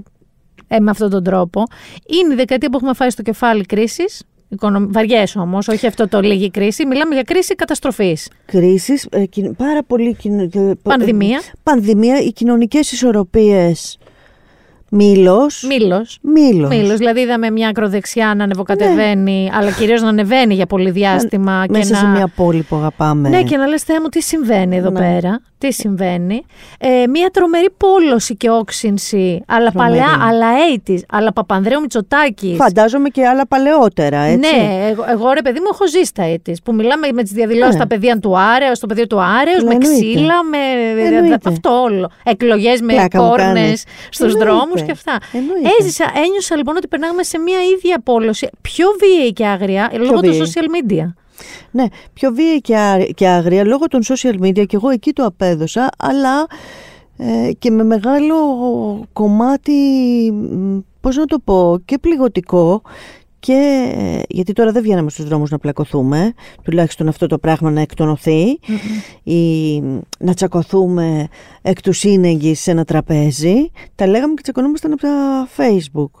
Ε, Φοβήθηκα εκείνη την εποχή. Με είχε φυσικά παρασύρει αυτό το κύμα και, η- και ο ρομαντισμός του. Ναι, ε, έτσι μεγάλωσα, ε, ότι η αριστερά ε, θέλει να πετάξει ένα χαρτάκι και ο αριστερός είναι αυτός που δεν θα το πετάξει ποτέ κάτω. Λίγο οικολογική ήταν η δική μου. Αλλά πάντα πίστευα όταν ήμουν παιδί ότι ναι, μια μέρα θα βγει το κουκουέ και θα, δεν θα πατάνε τα, τα, τα, τις γάτες τα αμάξια στο δρόμο, θα προσέχουν, αυτό θα είναι το κουκουέ. Ναι, ναι, ναι. ναι, ναι. Εμείς είμαστε κουκουέ, δεν πατούσαμε ποτέ μια γάτα. Ήταν τόσο. Πολύ περισσότερο να, κυνηγήσουν- να κυνηγηθεί ένας άνθρωπος μπροστά μας γιατί Εννοείται. είναι μετανάστης. Αυτό που είπες είναι, εμένα με σόκαρε πολύ, το έχω ξαναπεί και ε, μου ταρακούνησε και ισορροπίες που έχουν να κάνουν πάλι με τους παιδικούς μου φόβους ότι θα ανοίξω μια μέρα τα μάτια μου από το κρεβάτι μου, θα ξυπνήσω και δεν θα είναι τίποτα όπως το άφησα πριν.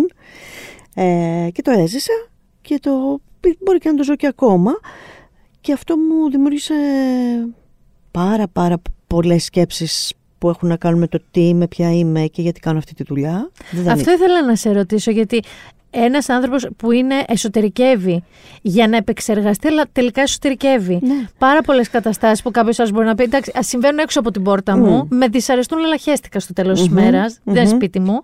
Εγώ είμαι μια χαρά σπίτι μου. Ναι. Είμαι άνθρωπος με ανοιχτό μυαλό. Σπίτι μου είμαι τέλειος. Δεν με νοιάζει τι γίνεται έξω. Εσύ είσαι λίγο διαφορετική νομίζω από αυτό.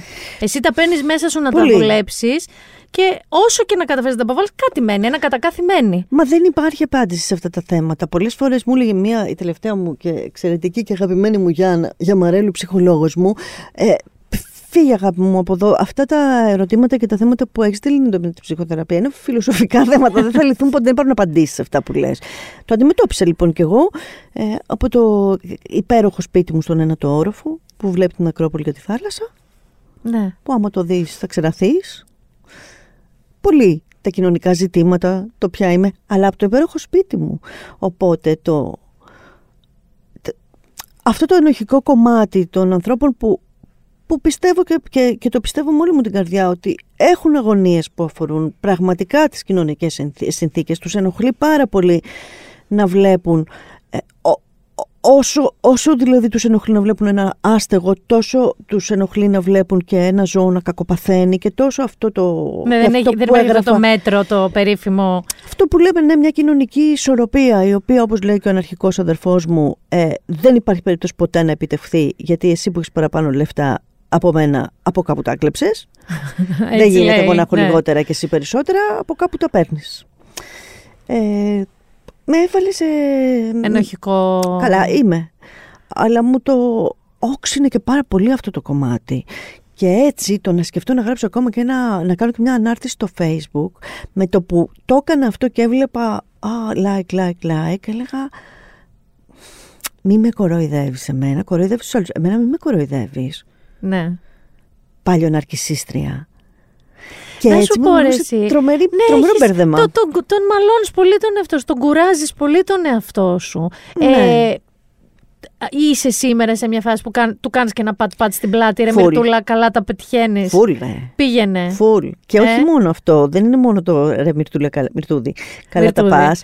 Είναι και το ότι ε, μ, έχω και πολύ μεγάλη μ, επαφή με το κέντρο που λέει ότι είμαι εδώ για σένα, εγώ σε μεγάλωσα, κανένας άλλος, εγώ σε εντάτεψα, εγώ σε βγάλα στο, στο, στο δρόμο να δουλέψεις, να κάνεις κλάμπινγκ, κλάμπινγκ, να ερωτευτείς.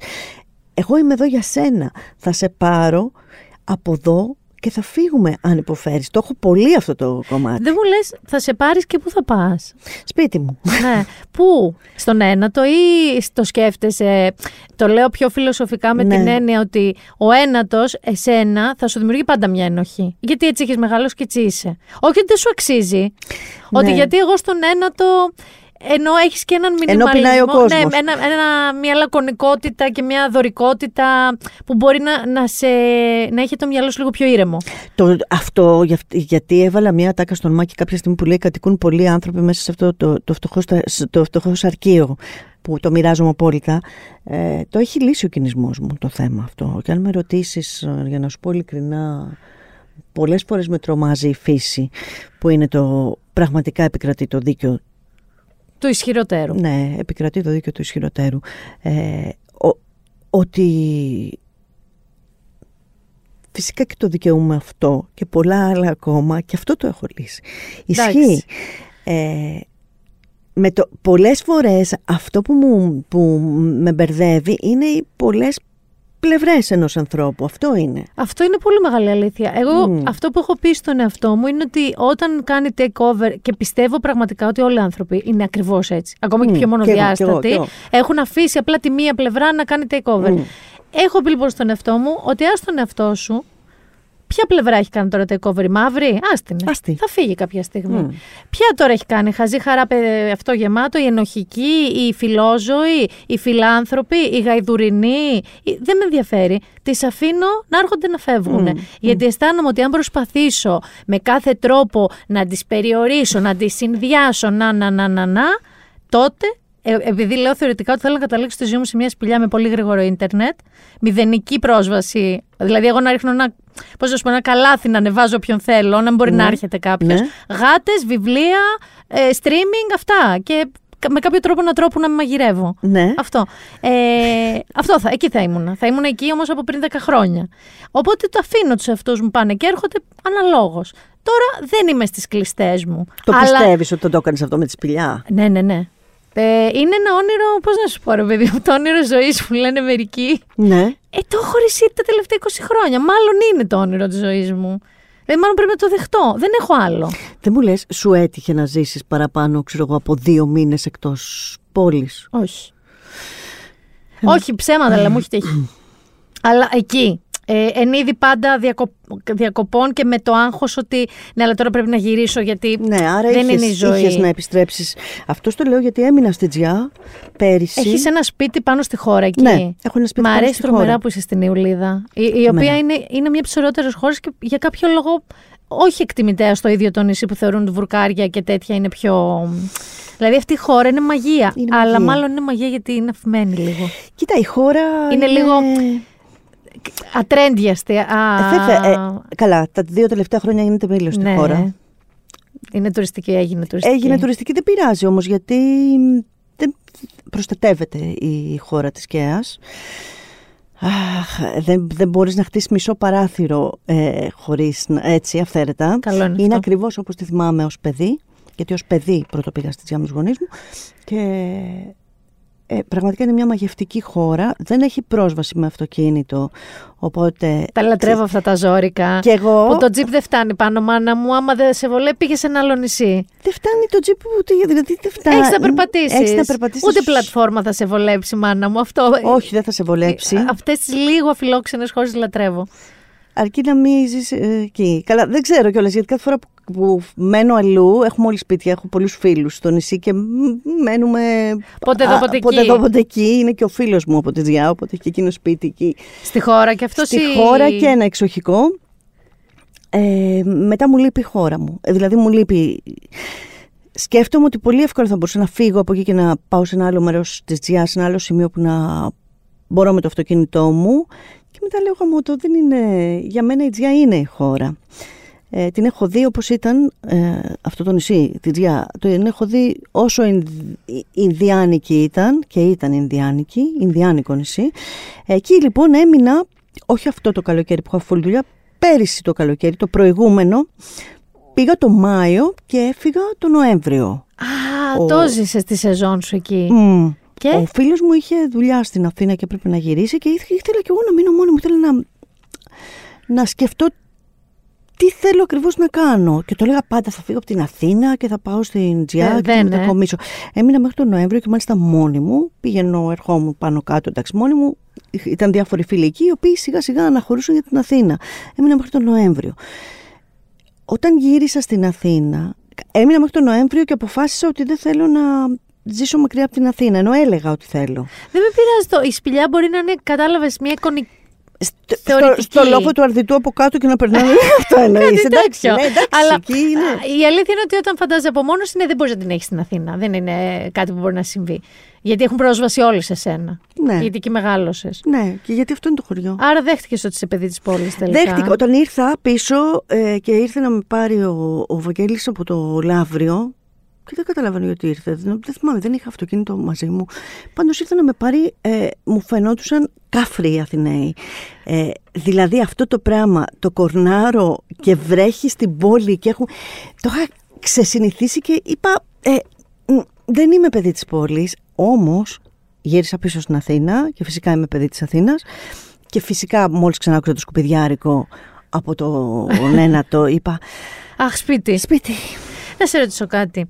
Τι οδηγός είσαι, επειδή είπες αυτοκίνητο, ήμουν πάντα περίεργη. Τι οδηγός είσαι αφηρημένη; Ε, υπάρχει περίπτωση να πάρεις μαζί μια κυρία με τσάντες σκουπιδιών και να μην τη δεις ποτέ; Όχι, όχι, όχι, όχι. Επειδή είμαι αφηρημένη πολύ και ήμουν πάντα. Έχω ξεχάσει το γάτο στο ψυγείο δηλαδή. Τόσο. Ε, έχει μπει στο ψυγείο και δεν τον πήρε χαμπά. Τώρα έγινε αυτό πριν από δύο μήνες και δεν είναι γατάκι, είναι γάτος. Και πήδηξε μέσα στο ψυγείο και εγώ μίλαγα στο τηλέφωνο και άνοιξα την πόρτα. Μπήκε στο ψυγείο. Τον έκλεισες; Τον έκλεισα και μετά. Δεν τον, πάρα σου λέω, δεν, ακούγα νιάου νιάου και δεν είναι... Είμαι πολύ αφηρημένη. Τέλος πάντων, ξεχνάω τα πράγματά μου, χάνω τα κλειδιά μου. Ε, πάντα, πάντα γίνεται αυτό. Επειδή το ξέρω και επειδή οδηγούσα και μηχανή, ε, δεν έχω. Ναι. Χτύπα. Δεν έχω. Δεν μου έχει συμβεί ποτέ γιατί, τίποτα. Γιατί έχεις επίγνωση. Ναι, είσαι αυτό. Ε, σαν σύντροφος, πώς είσαι; Α, δηλαδή, ρώταγα τώρα το φίλο σου. Ναι. Ε, ε, είσαι μες στο μυαλό του. Είσαι με, ξέ, είμαι σίγουρη ότι ξέρεις ότι αν το ρώταγα ποιο είναι το πιο ωραίο πράγμα της Μυρτούς, δηλαδή όταν έρχεται η Μυρτού στο σπίτι, ναι. τι δε, δε, λαχταράς κάθε φορά, κάθε μέρα που τη βλέπεις ναι. να σου συμβεί και τι είναι το, η χειρότερη φάση της ή πότε είναι το χειρότερος διακόπτης που πατάει, τι γίνεται εκεί. Mm. Ξέρεις. Ναι, ξέρω, ξέρω. Ε, για πες μου τι θα έλεγε. Νομίζω πως θα έλεγε ότι είναι το. Το καλύτερο το του. καλύτερό του είναι αυτό το Like a Rainbow που λες και εσύ. Ναι. Το αχ, ξυπνήσαμε, ξυπνήσαμε, ναι. αναπνέουμε. Τι ωραίος ήλιος είναι αυτός. Mm-hmm. Πάμε να κάνουμε αυτό. Ό,τι να είναι αυτό. Είναι έτσι. πιο βαρύς, πιο, Ναι. πιο τετραγωνισμένο. Ναι, ναι, ναι. Ναι, ναι, ναι, ναι. Ωραία. Και είμαστε εγώ καιροί και οι δύο. Και με Εσύ τον ίδιο είσαι εγώ οροσκόπο. καιρός. Ναι, ναι. Τι λάθος έχει πάει εκεί; Δεν έχει πάει κάτι λάθος. Είναι μάλλον διχθή, είναι ο Α, υδροχός, ε, ε, γύρω-γύρω. εντάξει, εντάξει, είναι αυτά, γύρω-γύρω. αυτά μόνο είναι. Ε, νομίζω ότι αυτό είναι που, του, που αγαπάει πολύ. Τον πασπαλίζεις με λίγο Ναι, ναι, ναι, γίνεται χαμός. διάθεση ελαφριά, καλή. Είναι, χορεύουμε το πρωί πάντα. Ή όταν άμα συζητάμε κάνα δύσκολο θέμα καμιά φορά, ε, ε, χορεύουμε χωρίς μουσική λίγο έτσι. Με τα... και μιλάμε. Έλα χορέψουμε λίγο, ναι, ναι, ναι. Υπέροχο. Ναι, είναι ωραίο. Το χειρότερο του που Το- είναι... Νομίζω ότι το, χειρό, το χειρότερο του το ζει κάθε μέρα, πρώτα-πρώτα. Ειδικά αυτό το καιρό. Ε, είμαι πεισματάρα. Ε, αν αποφασίσω να αποσυρθώ, Κατεβα... Ανεβάζει τείχους. δεν υπάρχω και είμαι και μ, απότομη. Κι εγώ. Είμαι, αυτό είμαι το... κακότροπη. Ναι, ναι, ναι. Αυτό. Ε, Τι σε πληγώνει πιο πολύ να σου κάνει ένας άνθρωπος; Τι είναι το να με χειρότερο; προδώσει. Να σε προδώσει; Να είναι φίλος μου και να με προδώσει ή να. Να σε διαγράψει, ας πούμε, χωρίς να σου πει γιατί; Χαίστηκα γι' αυτό. Αλλά; Να με προδώσει. Το λέω και το. Δηλαδή θες να μιλήσουμε πέντε ώρες για πόσο χρόνο έχεις. και όχι μόνο να είναι φίλος μου, να τον εμπιστευτώ και να πω εσύ είσαι δικός μου άνθρωπος ή δικός μου συνεργάτης. Πάντως ναι, είσαι κάτι Για να κοντινό αρχίσω μου. να το ξεφλουδίζω λίγο. το- Κάτι κοντινό μου που για μένα ό,τι είπες ισχύει είναι αυτό. Είμαι λίγο. Όχι λίγο, αρκετά σε αυτό χαζή. Το είπες αυτό. Ε, δεν υπάρχει περίπτωση να το αμφισβητήσω ποτέ. Αφού το είπες εσύ, Ναι, κατάλαβα τι είναι λες. απλό. Να σου πω κάτι, είναι μία εμ, ευάλωτη, δηλαδή ή- σε κάνει ευάλωτη αυτή η προσέγγιση πραγματικότητας, αλλά θεωρώ ότι είναι η μόνη. Δηλαδή ότι αν ξαφνικά όλα μπουν σε ένα μικρό φιλτράκι καχυποψίας, what if, ναι, αλλά μήπως δεν, Το χειρότερό μου. ε, δεν μπορείς να πάρεις βήμα μετά. Όχι. Θεωρώ ότι πρέπει να πηγαίνεις με την ε, προ, προδιάθεση και presupposition ότι όλοι είναι ok, όλοι είναι εντάξει, όλοι είναι καλοί και τα πράγματα θα γίνουν και όταν δεν είναι έτσι το διαχειρίζεσαι.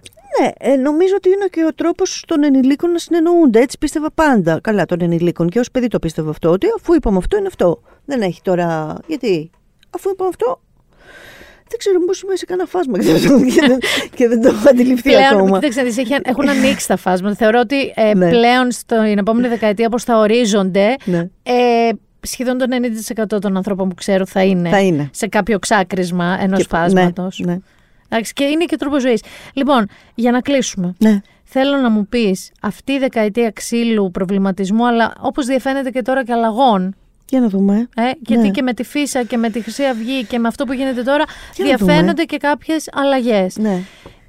Τι, πώς έχεις σφυριλατήσει, μάλλον τι κατάλοιπο σου έχει αφήσει και για την επόμενη δεκαετία ψυχοθεραπείας θα το δουλεύεις; Δεν το, έχω σταματήσει την ψυχοθεραπεία, αλλά ναι. ή θα της- την ξαναρχίσεις της για να το ψυχοθεραπείας- δουλέψεις με κάποιο Εντάξει, τρόπο; Η ψυχοθεραπεία δεν τελειώνει ποτέ όσο ασχολείσαι με σένα. Και τι μεγάλο καλό μάθημα Ναι. ε, χαρακτηριστικό σου έχει χαρίσει. Δηλαδή ένα πράγμα που για τα επόμενα 10 χρόνια, που ελπίζω να είναι πιο νωρίς το επόμενο σειριάλ σου, αλλά ας πούμε ότι μπορεί Ναι. να κάνεις 10 χρόνια ακόμα.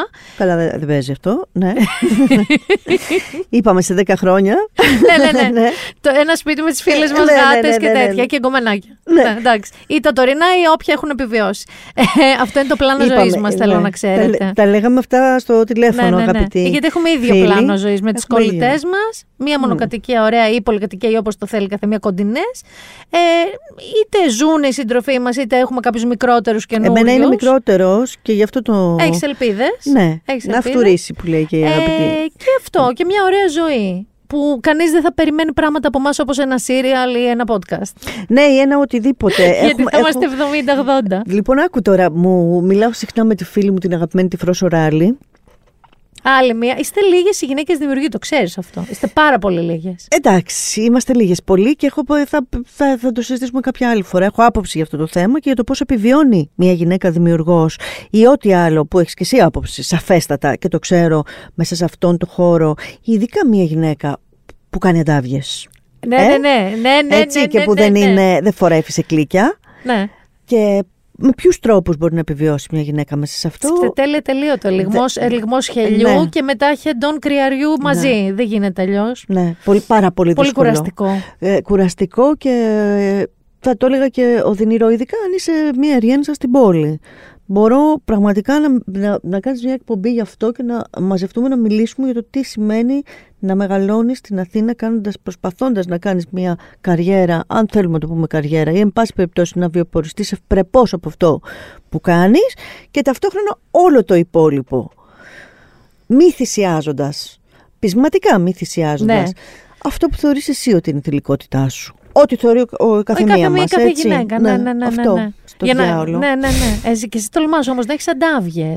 Ε, ναι. Και να θες να Ε, ναι. παίζεις και με τα γόρια. Ναι, θέλεις, να- δηλαδή, ε, ε, ε. Για πες λοιπόν, τι κατάλοιπο σου έμεινε και τι ωραίο μάθημα πήρες Από για τον τη- εαυτό σου. το καλό αυτής της δεκαετίας είναι ότι, ότι γαλινεύω ή τέλος πάντων συμφιλιώνομαι πολύ περισσότερο με τις τεχνικές μου στο να γαλινεύω ή δεν, πο- όπως μου λένε οι φίλοι μου, μου, μου είχε πει ένας φίλος μου ότι δεν, ε, πώς μου το είχε πει, εσύ πηγαίνεις με το κεφάλι πάνω στη γωνία. Ναι. Εγώ μου, είπε, μου είχε πει κάνω τη στροφή. το, το έχω ακούσει πολλές φορές αυτό. Επειδή την έχω λοιπόν την τάση αυτή της, του, του Στάνκογλου, του αγαπητού Αποστόλη βασικά. Ε, έμαθα, μαθαίνω και θα μαθαίνω για πάντα. Να στρίβεις. λίγο να μπορώ να ελύσομαι όταν, και να μην κοπανάω επάνω με το κεφάλι όταν πρόκειται να πληγωθώ. Όταν πρόκειται να πληγωθώ σημαίνει όταν πρόκειται να έρθω σε ρήξη γιατί δεν, δεν μ' αρέσουν καθόλου οι ρήξεις. Οι ρήξεις μ' αρέσουν, οι συγκρούσεις και οι καυγάδες. Ναι, δεν μ' ναι, αρέσουν. ναι, ναι, Μ' αρέσει ναι. ο εαυτός μου όταν θυμώνει. Ε, αυτό το έμαθα. Αυτό Ε, είναι ωραίο μάθημα και θα, θα, θα, θα πορευτείς με αυτό. Θα πορευτώ με είναι αυτό και ωραίο σ- και, θα γίνεται όλο καλύτερο. Αυτό, θα η συνεχ- σοφία μου ωραία είναι αυτό. Αυτό είναι η σοφία. Είναι η περίφημη σοφία. Ναι. Ε, σε ό,τι αφορά το, τα κοινωνικά ζητήματα, γιατί και αυτό μου έμαθε η- πολλά τέτοια η δεκαετία αυτή, ε, πάλι σε σχέση με τον εαυτό μου και τους φανατισμούς μου, ε, π- ελπίζω την άλλη φορά να κάνω μισό βήμα πίσω, χωρίς να σημαίνει ότι δεν θα παθιαστώ με κάτι. Δεν θέλω να πάψω να παθιάζομαι. Και σιγά σιγά, ναι, πάω να παθιάζομαι, δηλαδή τα θυσιάζω τα φτερά μου, ε, τουλάχιστον ε, να κρατήσω το πάθος μου για τα πράγματα, γιατί είναι δημιουργικό κομμάτι αυτό και η παιδικότητα είναι δημιουργικό κομμάτι. Ε, αλλά να τα φιλτράρω περισσότερο τα πράγματα γιατί νομίζω τα περισσότερα κινήματα έχουν προωθηθεί και μιλάω Ακριβώς. εν γέννη. Δεν Εν είναι, γέννη. εν γέννη. Δεν είναι Συμφωνώ μόνο πολιτικό και το ξέρεις θέμα. Και κάτι, ε, είναι πολύ πιο. μ, πο- επι- μια μεγαλύτερη επιβράβευση στο τέλος της μέρας που έχεις καταφέρει να κάνεις μια συζήτηση με έναν που 10 χρόνια πριν θα λέγες ε, δεν του δίνω ούτε ένα λεπτό Ούτε του ένα λεπτό. σκουπιδιού. Ναι. Ακόμα και αν καταλήξεις πάλι ότι 100% διαφωνείς, η- μέσα σου Μμ. είναι λίγο πιο επιβραβευτικό ότι κατάφερες να επιχειρηματολογήσει, να διαφωνήσεις και στο τέλος μέρες, βρε αδερφέ, πήγαινες εσύ στο σπίτι σου και εγώ στο δικό μου, αλλά διαφωνούμε. Σε συνθήκες, γιατί αν έρθει ένας ακροδεξιός Όχι, να μου πει εντάξει, αυτό, δεν- δεν. ε, Δεν τους ο- θεωρώ ο- αυτούς τους ανθρώπους ο- που θα ήθελα να συζητήσω. Α, έτσι, μπράβο. Ενώ Δεν- ανθρώπους δεν που συζητάμε έχουμε αυτούς. διαφορετικά πιστεύω. Αυτό Μάλιστα. είναι ακρότητα που μου λες. Ναι, ναι, ναι. Ε, Μακριά και από το- τι ακρότητες. Όχι, όχι. Το κακό που σου άφησε; Σου Το άφησε κακό καμιά φοβία; είναι- ό- όχι, είναι ότι- το κακό που μου άφησε Αυτό είναι άνοσο. ότι. Καλά, αυτό άνωσα. ε, Γιατί είπαμε. είναι η ατάκα, η ατάκα, αυτή θα μείνει, που Ναι. λέει. Γεμάτη- Η Νικόλ δεν το λέει. Στο πρώτο επεισόδιο. Το λένε όλοι μαζί. Που λένε ότι είμαστε μια γενιά γεμάτη δάνεια, αυτοάνοσα και ωραίες στιγμές, ωραίες αναμνήσεις. Ωραίες αναμνήσεις, ναι. Είναι τεράστια αλήθεια και θα ισχύει σε όλες τις θα γενιές ισχύσει, αυτό. θα ισχύσει όλες τις γενιές. Εσένα λοιπόν τι σου είχε αφήσει αυτή η Εμένα μου δεκαετία; έχει αφήσει. μ, αυτό που μου, που, που μου αφήνει πάντα ο χρόνος που κυλάει ότι είπαμε απομακρύνομαι από τις ηλικίες των αγοριών που μου αρέσουν. Συνεχίζουν και σ' αρέσουν οι πλάκα μικροί. κάνω, πλάκα κάνω, αυτό με ακούσει και πλάκα κάνω. Ε, για να μιλήσω σοβαρά, ε, τι κακό μου έχει αφήσει, μου έχει αφήσει ότι συνέβη αυτό που σου είπα και πριν. Συνέβη, σαν να, συνέβη να δω τον παιδικό μου φόβο να πραγματοποιείται, δηλαδή να ανοίγω τα μάτια μου την- το, το επόμενο πρωινό και τίποτα να μην είναι όπως το ήξερα.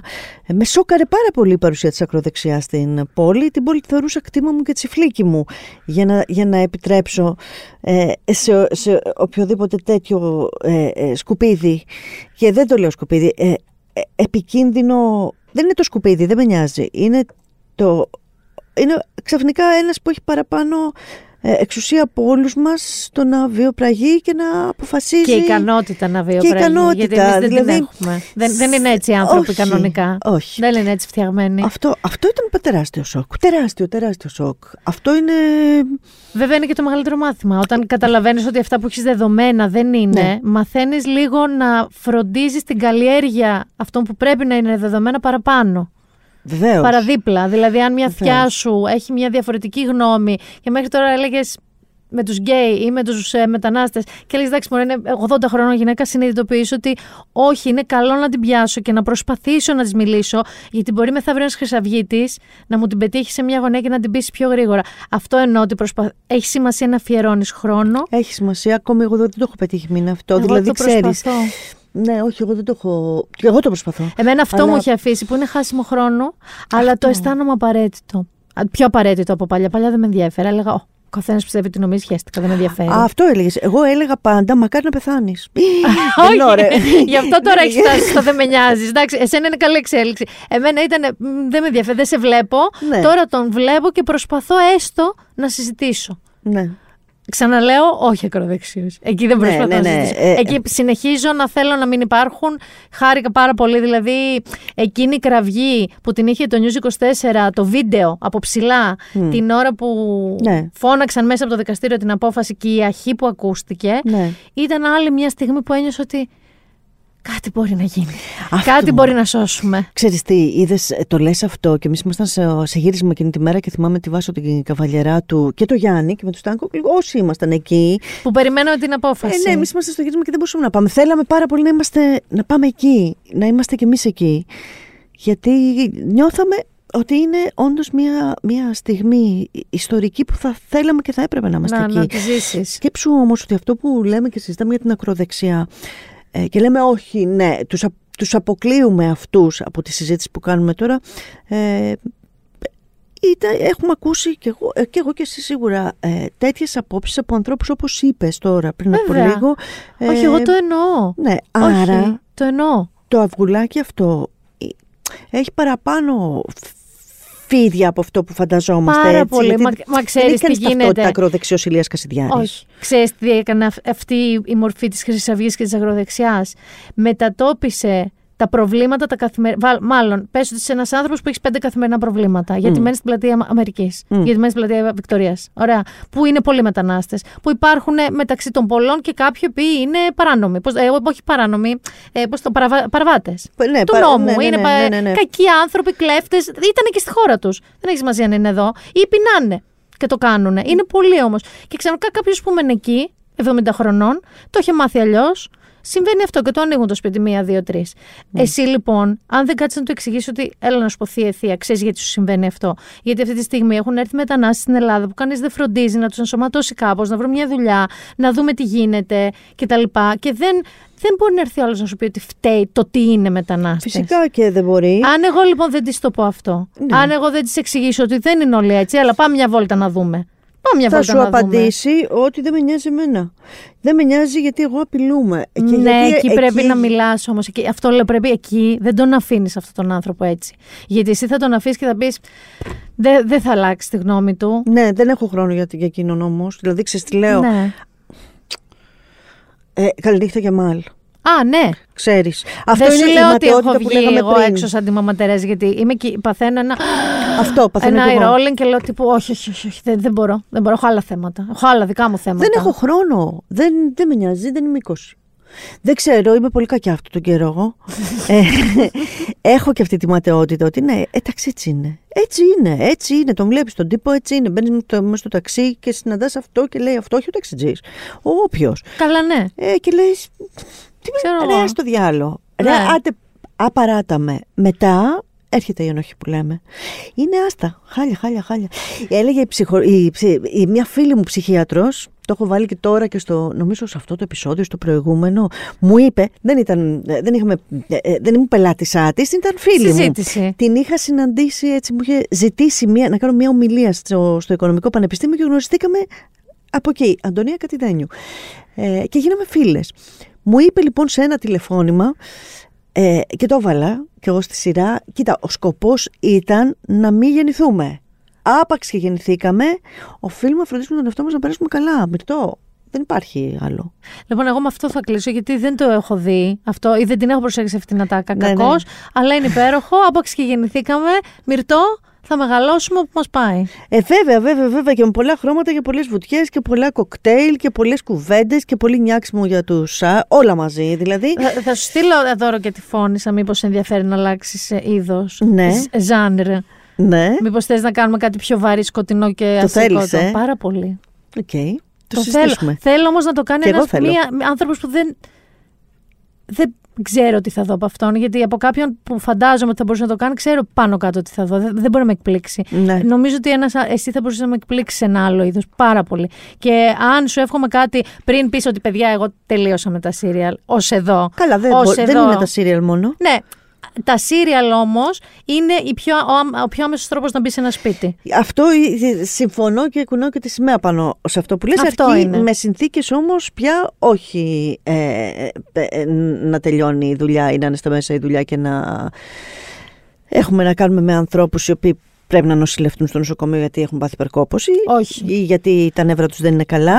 Αυτό είναι ένα κατάλληλο επίσης της κρίσης γενικότερα, αλλά ναι. ειδικά εκεί. Είναι το περίφημο που το λέγω με αυτές αυγά, που βάφουμε αυγά με τέτοιες. Ε, ναι. Αυτό Τέτοιες. λοιπόν Παντού. να το θυμόμαστε. Ε, όταν μιλάμε για τέτοιες Όχι, όχι, αν δουλειές. θέλουμε να κάνουμε εμείς το serial υπερπαραγωγή που θα κάνουμε, που θα είναι mini series κιόλας, σαν τα Συμφωνώ. αμερικάνικα τα Αυτό που ωραία. ήθελα κι εγώ με mini αυτό, το series, δικό μου. 6, 7, 8 επεισόδια, γεια σας. Είπαμε την ιστορία μας, χρόνου. κλείσαμε. Ε, θα το χρόνου. κάνουμε έτσι. Πολύ χαρά, με, με πολύ χαρά. Αυτή είναι και η πρόθεσή μου, να σου πω ε, στο εξής να το κάνω ε, με... ε, όσο πιο πολυτελώς, σε εισαγωγικά πολυτελώς σημαίνει κανονική συνθήκη. Μμμ. Αυτό θα πει πολυτελώς. Και μ, προστατεύοντας και τον εαυτό μου από αυτό. Αυτό μου έμεινε και ε, δηλαδή ήταν, ήταν ε, αυτό που ο κόσμος είδε, ο Πυγμαλίωνας Δα- ο Δαδακαρίδης μου επιβεβαίωσε ήταν και αυτό που βιώνανε. Μου λέει είναι πρωτοφανές για τα δικά μου δεδομένα. Το πρωί που πηγαίνω να υπάρχει ένα πρωινό να φάμε, να ξέρουν τι καφέ πίνω και να μου τον φέρνουν, να τους ενδιαφέρει αν έχω γρήγορο wifi εκεί που κάθομαι, αν έχω wifi. Γε- Γενικά να μην είμαι ένας άνθρωπος που πρέπει να κάνει ταυτόχρονα 30 πράγματα και να με βρίζουν και από πάνω και να μην είναι και αρκετό. Ήταν πρωτοφανές μου λέει οι συνθήκες που σου άφηναν το ελεύθερο να σκεφτείς, να παίξεις, να σκηνοθετήσεις, αυτό. Οπότε θεωρώ ότι αν η ελληνική πραγματικότητα δεν γίνει έτσι, ε, θα πάμε κι εμείς προς εκδοχές Netflix. Μ, να πάμε. Συνδρομητικά, Συνδρομητικά το και Άγιος ο Θεός. τέτοιο. Δηλαδή και μικρότερα projects, αλλά ωραία Μα, μα, projects. για, μα γι' αυτό ακριβώς μιλάω, για την, για την συνήθεια των καναλιών, τις παλιές συνήθειες των καναλιών και πραγματικά το γεγονός ότι το έγινε αυτή η δουλειά ε, και σε ένα κανάλι που τώρα στείνει τον κορμό του. Ναι, γιατί είναι Έχει παλιό σημασία για καινούριο. μένα. Μμ. Είναι παλιό καινούριο. Έχει σημασία, έχει σημασία. Ναι. Λοιπόν, εντάξει, κοίταξε να δεις, Εγώ θα προσπαθήσω να πάμε κατευθείαν παραγωγή Netflix, να ξέρεις, Netflix Θα το original. ήθελα, μπράβο, θα το κάνεις. Αυτό, θα το προσπαθήσω. Θα Εντάξει. στείλω κάποια mail τώρα τι θα Εντάξει. μου πούνε. Δεν ξέρω.